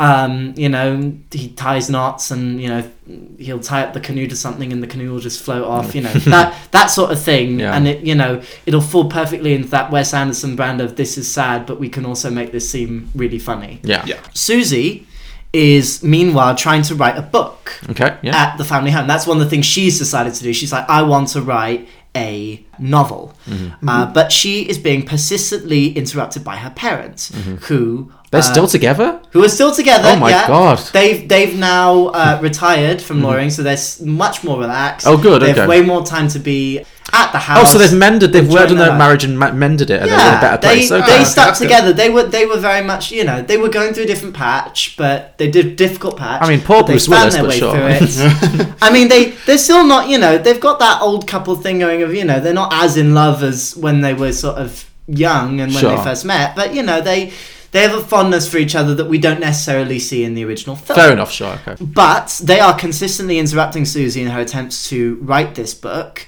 uh, with their disapproving opinions of Warren. Ah, you know, okay. as all parents kind of are with you know your first series, like oh they're not they're not good enough. Hmm. Uh, you know, Have they come around now where they prefer Sam, even though they don't like him in the first movie? Or is Well, they kind of the thing with Sam is they know they kind of know Sam. Like He's a known quantity, yeah. Well, yeah, like after the events of the first film, you know, Sam became more of a regular fixture in the house. Yeah. He he would be at dinner more often. Mm. There would be more interaction between Sam and the family, so that Mm-hmm. even if the family weren't necessarily keen on the fact that you know he was around doing things with Susie, there was a very least a sense that okay, you know, we can't just completely shut the door on this. We have to let something in, and they've they've kind of become used to it. Yeah. And Warren, in many ways, is the polar opposite of that. So the idea that something is going to come in and completely throw their perspectives on what they imagined uh, Susie's boyfriend as being is really unsettling the parents. Mhm. And um, they also, for very much the same reasons that Warren is also thinking at the same time, you know, he just he doesn't get the island. He's just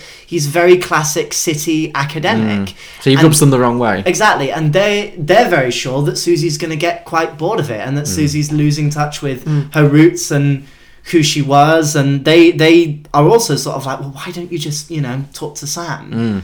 Sort of thing. But this is the other thing to know. I've intentionally not had those two meet in a scene yet. Yeah. Sam and Warren, I, or- no, Sam and Susie. Sam and Susie, I very okay. specifically kept them apart. Right, okay. For this bit of the film, and you'll you'll see why as as we go on. Okay.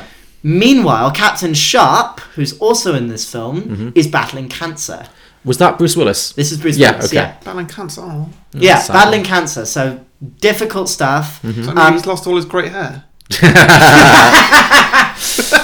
maybe I maybe I wrote that plotline off the base that it kind of looked like he was going that way Yeah. anyway. I mean, he does look he does look very ill for a lot of this film. Yeah. Um, but anyway, so he's in at the hospital in St. Jack, uh, Mhm. battling cancer, and Sam is continuing to care for and take care of him. And Aw. you know, Sam is Sam's a model professional in his job. So even though there's clearly a lot of feelings coming up with Susie's return to the island and her boyfriend coming into his troop and being an idiot, he's not really saying anything until these moments because he knows that you know, aside from the fact that Captain Sharp is this sort of father figure Mhm. it's also a sense of you know i feel like we can talk about this stuff and i feel like you understand and i feel like we can be honest about this and this is the only point at which we understand that you know sam wants to sort of be there for susie but it's very difficult because there is a lot of stuff there and you know there's always there's always a connection to your first love where hmm. even if things go difficult and you understand yeah this isn't going to work you know hmm. there's still it's still there and it's still complicated So Bruce Willis is the char- the one character that Sam can be vulnerable with because he's not a very vulnerable character in exactly. and that's that's also juxtaposed with the fact that you know he, he's he's very you know bruce willis is very sick. Yeah, oh, And sure, so, yeah. you know there's we get to understand a lot of the sort of complicated stuff that's going through sam's head that we don't really get to see when he's out in the in the camp Sure. eventually after all this sort of you know warren just not getting it warren snaps Right. and he gets super frustrated and firstly he vents his anger at sam but then he vents his anger at susie Right. as well So he wants to leave the island. Yeah he York just now. he just feels like he doesn't get it it is not his thing he felt like he needed to do this for her Hmm. but he just doesn't get it and maybe they're just two very different people Hmm. and it's not made to work and he just wants to go back to new york and have his you know normal new york life Hmm. exactly as he you know imagined it and grew up in it and had that experience. And he leaves and goes back to St. Jack to sort of stay in a sort of small bed and breakfast type place Mhm. until he eventually goes back to New York. Right. This is where Sam and Susie have their one scene together. Right. Okay. Which I feel this is very built up. it is very built up, and it's going to happen on the bench hmm. where Susie's mother and Captain Sharp Ah, yeah, parted yeah. ways. So Yep. there's sort of dramaturgical thing going on, and the place where you know his dad and hmm. her mum, you know, failing to make it work all that time ago, are now are now meeting, mm-hmm. and they talk everything through, and Sam gets the opportunity because remember. This is the first proper conversation that they've actually had since they decided they weren't going to have a proper relationship. So did they like stop right into each other? Did they take a total break? They did. They were just Okay. like, you know what, you know, I think I think this is for the best, and I think you need to. We be able need to go- space. Yeah, yeah. Mm. you need to be able to go live your life, and Sure. I need to be able, which you know, I think is very realistic of Yeah. relationships in general. That one of the things that you don't realize when you're young and getting into these things is that you know you pretty much always have time to have your own space Yeah. Whereas when you become sort of 19, 20 and you begin to get into serious relationships, it can be quite difficult to find the line between where is me and where is this person who I'm in a relationship with. Mhm. And that's something that they realize quite quickly after they both you know go to being on their own places and particularly when you've lived like just down the road from each other for six seven years Yeah. When suddenly that falls apart it can be quite violent Yeah. and sam never had the opportunity to properly express his feelings about this because it was harder on him than it was for, for Susie, who, you know, was in New York, had a lot of stuff going on, Sure. could throw herself into her studies and all these different things. It's like she's moved on and he's left Yeah, behind at the Sam, same place. Sam so- pretty much, he was on this island, so Yeah. he pretty much had her and Captain Sharp, his dad. And, and now we're at a situation where it's looking like he's going to lose both of these things. And it's kind of it's kind of terrifying. Yeah. him. And meanwhile, Susie's feeling a lot of pressure to be feeling feelings for this thing, for, you know, this person who she cared very much about a long time ago, but who she's also kind of come to acknowledge wants different things. Mhm. And Su- at the same time that Susie's, that Sam's sort of saying, I don't understand why you had to leave, Susie's kind of saying, well, why did you have to stay? Yeah. You know, you could have come to New York. You could have found a way to make it work. And they're both expressing that anger and frustration that they haven't had the opportunity to do so. That's kind of uh, built up and built up and built up. I feel like this is the Oscar clip scene. It is. Well, it's kind of if it's you know if it's not giving too much away. Sure, yeah. um, but anyway, so presu- presuming a Moonrise Kingdom sequel would get Oscar buzz. I think, yeah. um, but anyway, This is the Wes Anderson film that wins Best Picture. We finally got it. Yes, let's do it. But anyway, so Sam and Susie, we eventually they get all their rage out, Mhm. and they kind of get to the point where it looks like the conversation is turning towards something positive. At which point we cut to Susie putting a letter in the letterbox, very Mm. similarly to how she does in Moonrise Kingdom, Mhm. and it's addressed to the bed and breakfast that she knows Warren is staying at. Right. And similarly to Moonrise Kingdom, it says, you know, get on this ferry, walk this number of meters due east. You know, similarly to the way that Sam wrote the instructions to Susie in the original film. Mhm. And she basically leads him back along the Chickchaw Mhm. trail to Moonrise Kingdom. She takes Warren. That's her in Sam's place. Yeah, I Well, reject exactly. this. but but you know they they go. You'll see why. Okay, no, no, no, I'm only joking, I'm They sorry. go they go back along that same route, basically. Okay. You know, with her leading because he's felt all this time like he has to be this.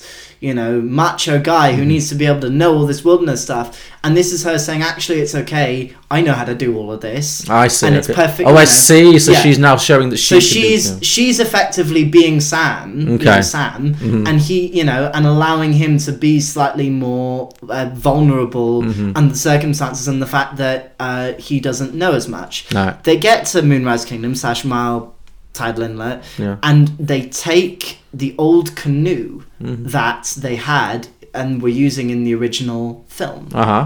and they paddle out to the the neighboring island, one of the one of the islands in Black Beacon Sound, Mhm. where they find their way to the spring that's at the heart of this legend. So again, I haven't I haven't entirely written the legend, Mhm. but it's got something along the lines of you know the two young people came to this stream and they drank from it and they uh, found eternal love or something. Oh, like okay. that. So Something, it- something along those lines. So it turned out that Warren is actually the right person for her at this time in her life? Is that what you're building to? So what it's so what it's building to is Susie now tells Warren the story of the legend. Right, So okay. we we as the audience know the legend. Warren has no idea of this. Sure, sure, and this yeah. fascinates Warren because Warren's a history person. Sure, So okay. This story is really is really interesting, and he also notes very quickly the part where this sounds exactly like the story with Sam. Right. Okay. And what Susie says at the end of telling the story is she's like, and I know that that's a legend, but that's not what I want. Mhm. You know, you you are what I want, and this life that we have is what I want. And I'm sorry if you know for some reason you felt like you needed to be somebody else in order to fit into that. At which point she proposes to him Oh, okay. and the end of the story even though it's not it's not entirely it's not entirely given away that Sam told Susie about this legend Mhm. but it's kind of inferred So like she, he's let her go. He's yeah, he's let her go. You know, they've they've had Oh, this like that. conversation, they've had it all out, Mhm. and even though it's really difficult for both of them, Mm. they also acknowledge they're two people who want two very different things, Mhm. and that it's oh, and that that's okay. Yeah. and that that doesn't mean that they have to hate each other. Mhm. And they can, you know, continue to be friends and continue to be close. But it means that when it comes to love and relationships and, you know, Mm. being together, that it's slightly more complicated than that. And the final scene, again, it's very much in the vein of the final scene of Moonrise Kingdom.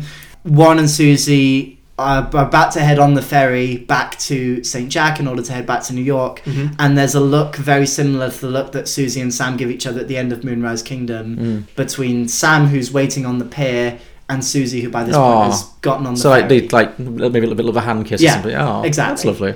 Um, and that was Moonrise Kingdom Beyond the Chickchaw. Oh, that was lovely. I like the almost beyond the box set thing. there Yeah, exactly. No, that was a very. That's, I think that's like a, sequel that could genuinely happen, and it's Yeah. like, very emotionally wise. Uh, I love that. You Oh, know- oh, and that's the other thing. The sorry, the other No, thing ahead, that we the other thing that we get is that eventually we learn that the book that Mhm. Susie was writing was also called Beyond the Chick. Oh, so she's writing her own story. Yeah, so as a- similarly to how at the end we get the reveal the beach was called Moonrise Kingdom. Oh, that's nice. We get the reveal that at the end the book that she was writing, which could have been on the legend or it could have been something else, Mhm. was called Beyond the Chickchaw Trail. You should pitch that to Wes Anderson. I mean, that's a, gen- that's a genuinely like really good. You know what that reminded me of a little bit actually is. Uh, I can imagine it almost being like the Before Sunrise trilogy. Mm, Have you seen yeah. those movies? Um, Yeah. You know how it's like this. This is. I don't know if you've seen them, Harry. Uh, They're really good. They're beautiful films about. It's about a couple who meet when they're like backpacking in like Europe, and they fall in. They have like a one night together, and they fall in love, and then they, at the end of the film they don't stay together. The original film, but then se- there's another film seven years later where they meet again, and then they get together properly, and then the third film seven. They film them like seven years apart, and the third film. It's them at the after they've been married for seven years and their relationship's breaking down a little bit. And yeah, I, I could well imagine like every seven years or so, or however many time, how much time you might want to give it, just checking back in with Susie Mm. and Sam and seeing where they're at in their lives. That could be like a really nice little franchise. Yeah. yeah. I also I just the thing is I as I say I've been watching this film ever since I was 15 like Mm. quite regularly and the thing is if you'd asked me to think of a sequel when I was 15 I would have said they stay together and it's a beautiful love Yeah, story yeah, and it's great but I think looking at it when I'm 22 and looking at my own experiences there are you know there are people who I have been in love with and Mm. cared about a lot and like you know really you know my heart has bled for not being able to be with them but it just hasn't worked from Mm. a practical perspective from a what we want in a relationship perspective And because you grow as well. well yeah. exactly and you develop and the things you want mature and i feel like with a love story like moonrise kingdom that's something with a sequel that you also kind of have to take into account and you also have to consider and that you know it's it's okay Mm. and for example in in my own romantic development i'm currently with somebody hi melanie um, who you know again we get each other and Mm. we're on the same page as each other and we want the the same things and so even if you don't fall quite as hard as you do the first time because the first time is the first time Sure, yeah. that doesn't mean that you don't find something that's even more beautiful and even more special Mhm. later in life Oh, that's a what a lovely sentiment. good image Yeah. to well, leave that on Okay, well, not sure if I can top that. But, uh, that was a mic drop Yeah. from Finn. there. um, but I will do my best. Okay. So, anyway, this one is called Hunt for Moonrise Kingdom. Hunt for Moonrise Kingdom, right? yeah, okay. and it is directed by both Wes Anderson and Taika Waititi. Oh, wow. Okay. So, Hunt for Moonrise. Kingdom serves as a sequel to both Moonrise Kingdom and Hunt for the Wilder People. Okay. ah okay Have you seen that film? i've not but i will very quickly pick up on what's going on i'm sure Okay. It's a good You- film. It's you- definitely got You- similarities to You have seen this film. It is on my shortlist for Two Geeks, Two Movies. They are very similar movies. okay Yeah, yeah. But they are both like heights of those directors' styles. okay Yeah. Like, they're very different, but one's a very Wes Anderson film, one's a very Taika Waititi film. Yeah. Two directors I think actually go hand in hand. In Oh yeah, oh definitely. Quite, quite. I a way. watched Jojo Rabbit and definitely thought this is very much out of the Wes Anderson playbook. Yeah, yeah, yeah. Yeah. Hunt for the Wilder People, ve- like basic plot. It is. It's a kid getting lost in the wilderness. Okay. So yeah, it's very similar stuff. Okay. So, yeah. Yeah. So anyway, uh, we start in New Zealand Okay. um, with uh, Ricky and Hec, which uh, Ricky is the main character in um, Hunt for the Wilder People, Okay. and The kid, Hec- yeah? yeah, and uh, Hec is Sam Neill. Yes. Um, he's in it. Yeah. He Uh, plays like the Bruce Willis role of the father figure, not the Okay. father, but the father figure. Yeah. Right. Yeah. Quick plot summary for that one. The two of them, they just live in the woods. They don't, they don't really want to live in civilization anymore. They just go and live in the woods. But Mhm. social services are after him um, because he's an orphan who shouldn't be just. Yeah. Sam around Neill is his foster father in um, Hunt for the Wilder People, Yeah. isn't he? Yes. That's so it's literally the same. Like Yeah, in okay. many ways, it is very similar. Yeah, Yeah. That- that's- This is freaking me out. I need to go watch this Yeah. movie. if you like Taika Waititi, I think you'll It's really a like very, this very film. good film. Yeah. Yeah. So anyway, we start in New Zealand with Ricky and Hec. They're still living living in the bush together. That's the wilderness. Mhm. Um, Austra- just tr- translating your Australian slang Yeah. there. The bush, yeah. New Zealand, John. New Zealand. What do they call it? The Don't- bush, though. Like. Well, that's what they did in the film. Yes. Okay, then they do. Fine. Okay. But don't. Okay, I'm sorry. I, I, you're Don't right. get New Zealand and Australia mixed Sorry, up. you're They'll right. Our- for you. Our New Zealand, they, will get on a Our New 24 hour Zealand fans will desert us in their droves. Yeah. For whatever reason, they are still running from social services. Okay. But uh, they're rushing about more than normal, and in doing so, Hec slips on something and falls down a ravine. Oh no. He lands on a stick, which impales him in the stomach. Oh my god. So Sam Neill's dead. It's a bit of a dark start, yeah. Christ. Blimey. Okay. But to Um, be fair, I think one of the main differences between Wes Anderson and Taika Waititi is that Taika Waititi is definitely not afraid to shy away from things that might be considered gory. So Yeah. yeah. I could see I could see that going. Yeah.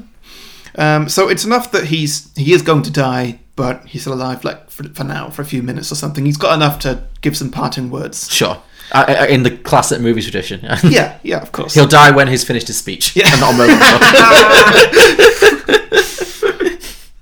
And so I'm I'm not going to try New Zealand accent. I would love it if I could do anything near it, but okay, fine. Oh, I could give it a go if you liked. All right. Sorry. All right, all right, all right. don't, don't scroll. Just read that top paragraph. This country's against you, Ricky. It'll never accept you for who you are. You should leave and find somewhere better. Very good. When a little was cockney dead in the end there. I apologise to all New Zealanders. I do really like accents. wow. Borrow Meryl Streep here. Yeah.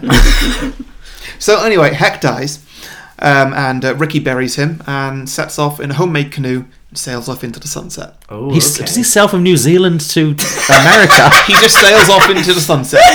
Blimey, okay, sure. Um, I mean, that would be again be a Wes Anderson touch if you could, you know, just sure, why not? Yeah, Th- th- this Travel is, by map. yeah, yeah exactly. Travel around. yeah. I mean, like also I looked up the location. It's the other side of uh, US. Like, it's the east coast of the US, Sure. northeast coast. so, he, so it's not just like going from Australia across the Pacific, which is big enough anyway. That's half the world. Sure. It's going To like the Panama California, Canal. he would need to go all the way around South America first. Can we do this via a montage of him just like paddling his canoe through all these different towns?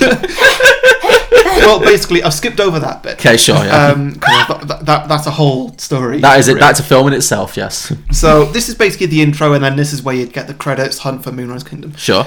Um, I'm still imagining that canoe ride. I'm sorry. Carry on.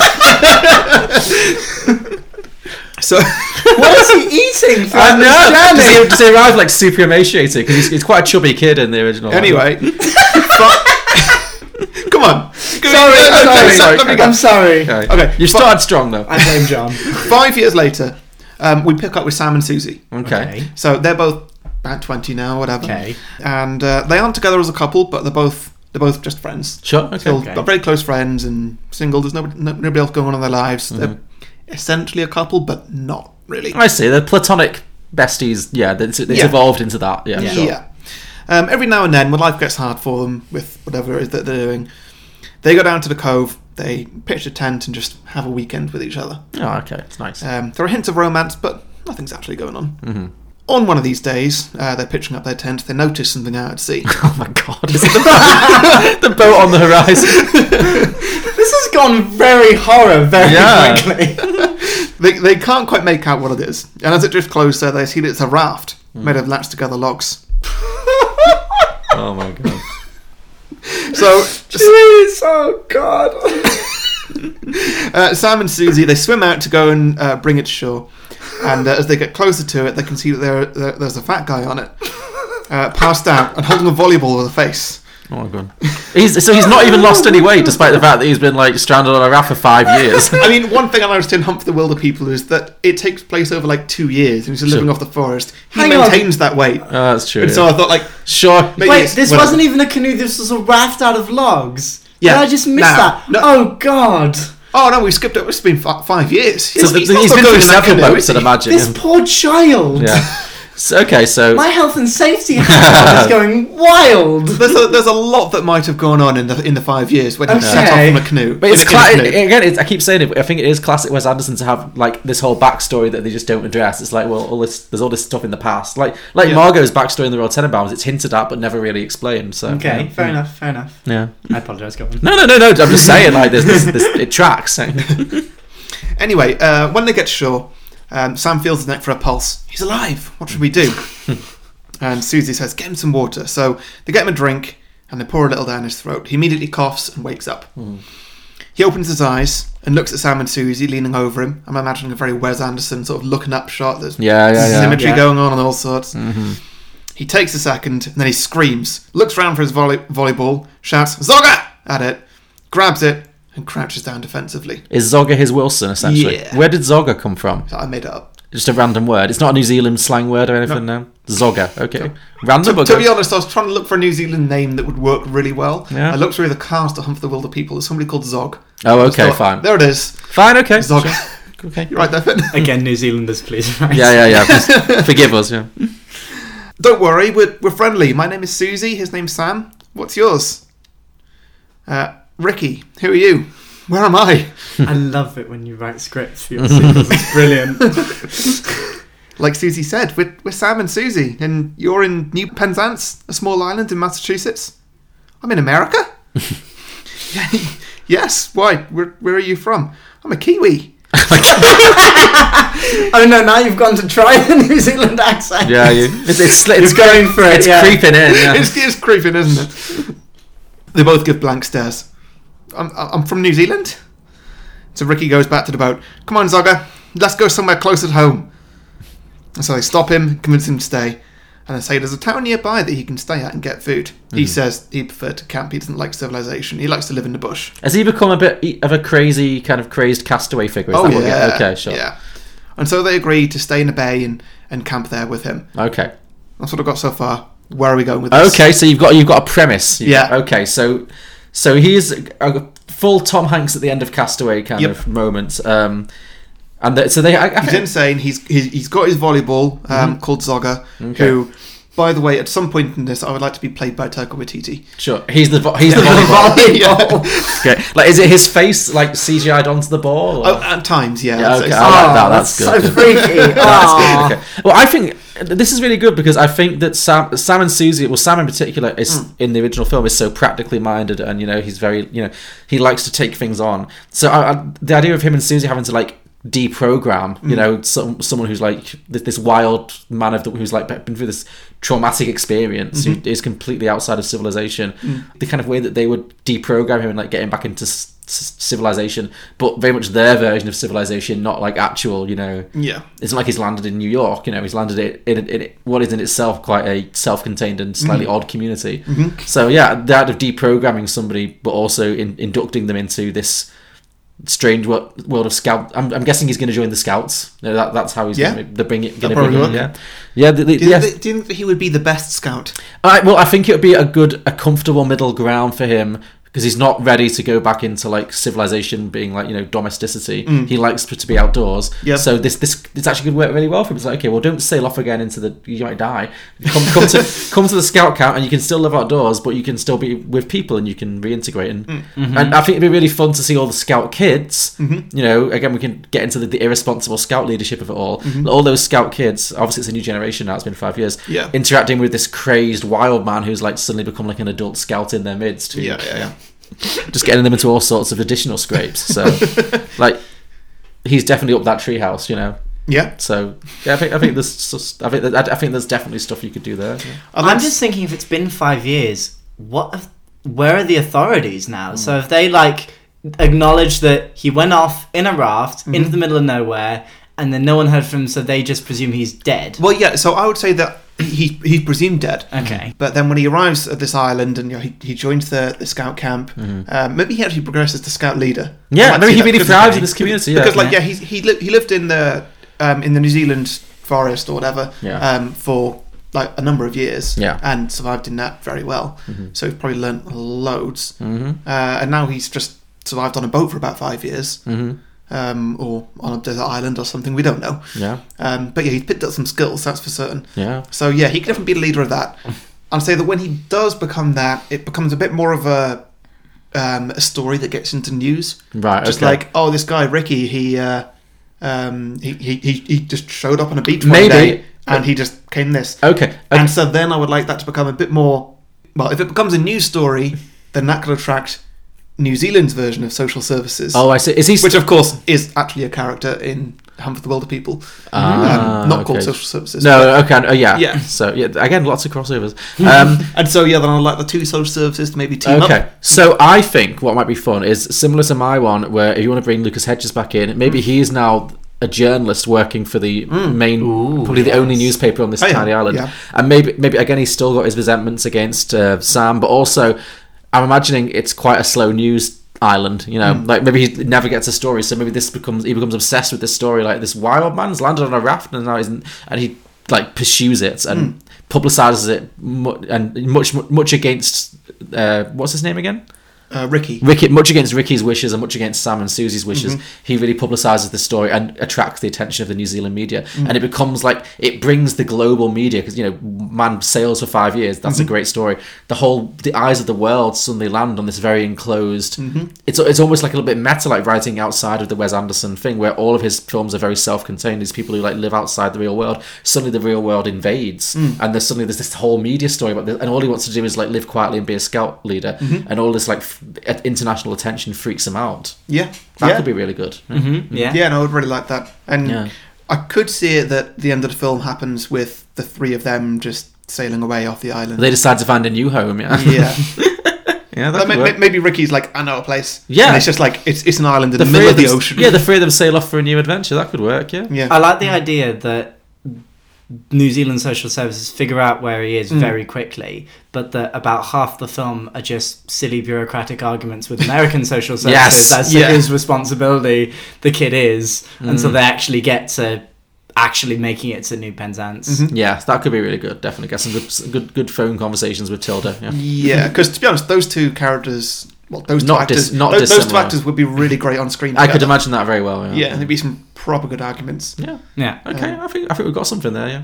Yeah, so Hunt for Moonrise Kingdom, Hunt for Moonrise Kingdom. nice. directed by both Taika Waititi and Wes Anderson. Yeah. See, you know when- what? I would like to see director collaborations like that. more often. Yeah, it's, it's not common, is it? I can't really think of any examples. Often you'll have a director and a producer.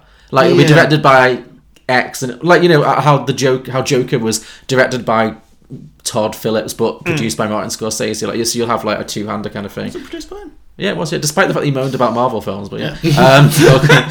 But yes, he did. I don't, I don't know, not Marvel, but yeah. Um, Let's not go down I, that road. I, I've learned to let it go. yeah. but yes, uh, yeah. So that happens. But you're right. Like actual directorial, apart from like ones that always direct together, like the Coen brothers, Yeah, the like Russo si- brothers, siblings quite yeah. often, yeah. But you never. Yeah, it's very rare to see two directors just co-direct a film. Yeah. Uh, AI, Steven Spielberg and Stanley Kubrick. That was because he Yeah. died, though. It wasn't like they were doing it together. But Kubrick died and Spielberg took over. Uh, what about uh, Robert Rodriguez and uh, Quentin Tarantino? yeah, that's a good one. But isn't it more that they did two separate films and put them together? Yeah. They didn't do like a I was thinking they, one- they, yeah, yeah, I think that's right. Yeah, Yeah. I think part of the they, prob- they they collaborate a bit, but I'm not sure if they've both been a director No. of Mm. a single film. Yeah. Yeah, I think part of the problem is, I mean, certainly speaking from a theatre perspective, Mm. as a director, you want full creative control Mhm. over what you do. So if you're at all an established director and you can prove at all that what you're doing is vaguely credible, Mm. the likelihood that you would ever cede that power, Mm. Especially with people like Taika Waititi and Wes Anderson, where they have such specific creative visions. Mm. I mean, I'd like to see it. I feel like they could go hand in hand though, and they don't they, they don't clash. It's not like picturing Wes Anderson with Tarantino. No, that's true. no, that's true. No, I'm not. I'm just explaining why I don't think it happens as as Yeah. much as Yeah, it okay, probably yeah. could. Is you know. Okay, so I guess those are our sequel pictures. Should we move on to listener submissions? Yeah, let's. Always fun. So have I've you been got any? excited for these for a long time. There's some. I've got some good ones. I don't know about Harry, but All right, I've got a few here. Now, as always, there are uh, there are a few that are just opinions, Sure, yeah. um, just people's reviews, which is always fair. Mm-hmm. So first up, we have the wor- most difficult name in the world. Okay. Go on. Do you Shall I best. give it a go with one of my accents? Yeah, if, yeah, you know what? If you could, Um, Let's see that- what that, it that- is. That, comment at the bottom The comment at the bottom. Right, I am going with Te Wairangi Ratana. There we go. oh, you, you, Nicely you, you make it sound very good. Okay. Well, I've lived in Indonesia. You get Oh, used okay. to saying complicated names. Uh, well, he, she, or they have said. um, have, have, have said Sunset Palace. Sunset Palace, nice. Lovely, Yeah. lovely. Um, that's that one out of the way. See how many other people go for that. Yeah. Sean. Br- Oh my god. Oh, here we go again. uh, Sean Broussard. uh, the Life Aquatic with Steve Zissou. Oh, that's the other. Uh, that's another Wes Anderson movie.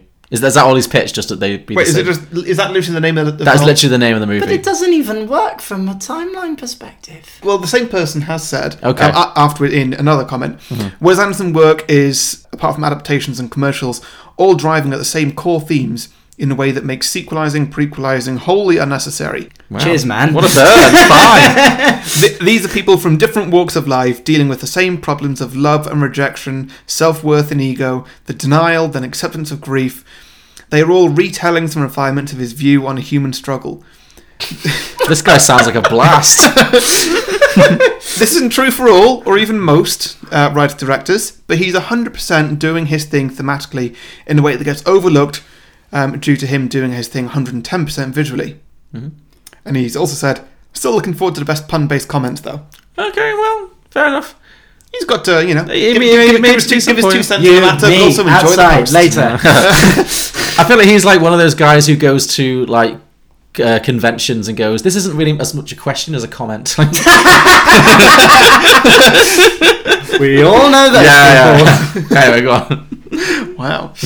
um, listeners, if you'd like to submit ideas, we may roast you just like this. uh, okay, next one up, I could read this name. Fraser Robert Scott says Moonset Kingdom. M- what? What? Moonset Kingdom. Moonset Kingdom. I thought you said something else for a too. second there. Mum's Net Kingdom. No, something else. oh, really? Okay. Okay. We'll talk later. okay, well, Yeah. draw a veil over that. for now. Does the moon set? I've never heard that phrase, moon set. I guess it must. It Have you heard- rises have and it you- sets. so, yeah. Yeah. Okay, fine. I've never heard the phrase moon set. What's wrong with as you? one word. Like you never say, "Oh, what a lovely moon set." You know. But, but have you ever heard, oh, what a lovely moonrise? yeah. People say that sometimes. I don't know. Carry on. Who cares? You're weird. um, okay, last one I've got here um, is just a little review. Um, uh, Gonzalo Rodriguez says, of all of Wes Anderson's movies, I feel like this one doesn't get enough recognition. It's very cute. Thank Oh, you. there we go. Thank you. I tell everyone this. Yeah. Very good. I Okay, I have some as well. Yeah, very good. Uh, Matthew Brown said Sunset Fiefdom. We've got a lot of puns on the names, obviously. Great. Uh, Stuart Gibbs said Moonrise Kingdom 2 Moonfall. Sure. Robert Hamilton said Moonrise Kingdom The Rising Tides of Fear. That's the horror remake. Yeah, that's the horror remake. Uh, Ryan Klima had the same thought process as me because he said before Moonrise. So, you know, before sunset, before Moonrise. Ah, Oh, yeah, there you go. Yeah. Uh, Drew Mancini did the classic Two Moonrise, Two Kingdom. nice, nice, nice. Moonrise Kingdom 2 Electric Yeah. Boogaloo. It's gone beyond that. oh, Ryan Klima had a second one. He also said Moonrise Kingdom 2 The Last Boy Scout, starring Bruce Willis. Oh, yeah. okay. Brian Hunt said, just a remake of Mad Max Fury Road, but with these kids. Oh, oh, oh, how did that work? Uh, Connor Crehan said, Moonrise Constitutional Monarchy, so similar to my title, but yeah. And finally, my personal favourites, Mike Sains said, Moonrise Kingdom 2, Battle Royale. nice, nice. Dark. Wow. Yeah. So thank you everybody for those sequel ideas. We ask for your listener submissions every week, a few days before we record, by putting posts out on Facebook and Twitter, where you can post your ideas. So make sure you like and follow our pages if you don't want to miss out. To listen to more episodes of Beyond the Box Set, you can subscribe and browse our back catalogue on any podcasting platform, including iTunes, Spotify, Google Play, and many others. And don't forget, if you have the time, please do leave a five star review or a four star or a three star review. Just leave a review. Oh, Five stars no, are preferred. Five stars Yeah. preferred. And they deserve yeah. it, lads. Come on. Yeah, we thank you. We do, uh, and uh, yeah. So yes, please do. It really helps us out in terms of visibility, getting up the old iTunes rankings. So and just recommend us to a friend. You know, just tell the world. Uh, we're also available on Patreon, which is exclusively for the kind of people who will definitely leave us a five star review or higher if they could. And you, such as Finn, and you can find all those links in the description below or at beyondtheboxset.com. Uh, so thank you, Finn, uh, once again for coming on and joining us on this episode. and for- Pleasure, pleasure coming down to glorious old Leeds. yeah, and for bringing a fabulous movie that was a great, great fun to discuss. Yeah, and so Uh, before I reveal what next week's film is going to be, do you want to just plug yourself a little bit. Yeah, one, one- okay. one- one last time. Right, I'll go really quickly. Um, I run a company in Edinburgh called Island Life Productions. We work with emerging artists and members of the public to create high quality art that is rooted in the Edinburgh community. We currently have a podcast out called Passport People, in which I talk to people from around the world about the places that matter to them. Uh, in about a month's time, if you look on iTunes, might be four to six weeks, but if you look on iTunes, you will also find a podcast called Welcome to the Quids Inn, which is a fictional podcast that I'm making with a group of theatre people up in Edinburgh about uh, five young people who get simultaneously hired as reception staff at the Edinburgh branch of a fictional chain of budget hotels. So go check that out because that's going to be good fun. Um, and we are also planning to launch a Patreon page and thing around uh, April, May sort of time that is basically saying don't just support the work that we're doing, but support emerging artists, support uh, work being rooted in uh, your local community, and support bringing the arts and bringing it back into the control of us the audience and the people who love the art, which is what A, Patreon does, and B, what wonderful podcasts such as the one that you're currently listening to always strive to do. Oh, fantastic! That sounds like an amazing project. So please do, make sure when that's available, let me know, and I'll make sure that we promote that far and wide as well. Plug! Plug! this guy's a really good guest. I know. we, need, we need to get him back. You can come back. Yeah, Yeah. We'll, we'll come to Edinburgh. I'd Yeah, love- yeah, I'd yeah. love Hey, to, yeah. hey, it would be any my excuse to go to pleasure. Edinburgh. Yeah, please do, please Great. do. I'd love to have you. up Cool. This time next year. Right, Harry. What have you got for me? Okay, so next week um, it, we have another guest Oh, we do. This is news to me. Okay. in spirit. oh, okay. We are going to be joined by one of the greatest actors of all time. Uh huh.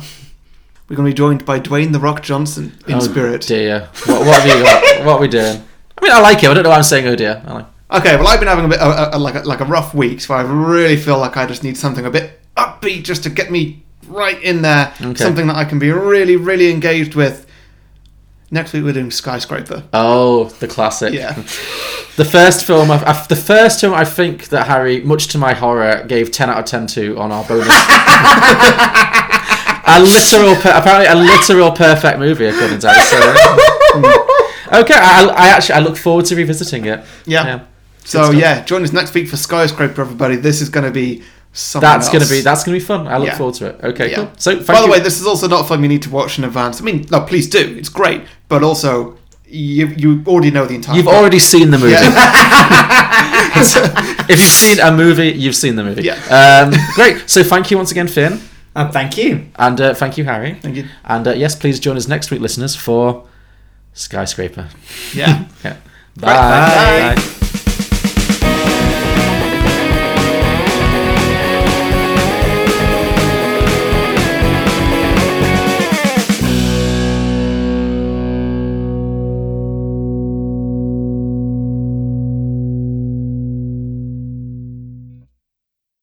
I love you, but you don't know what you're talking about.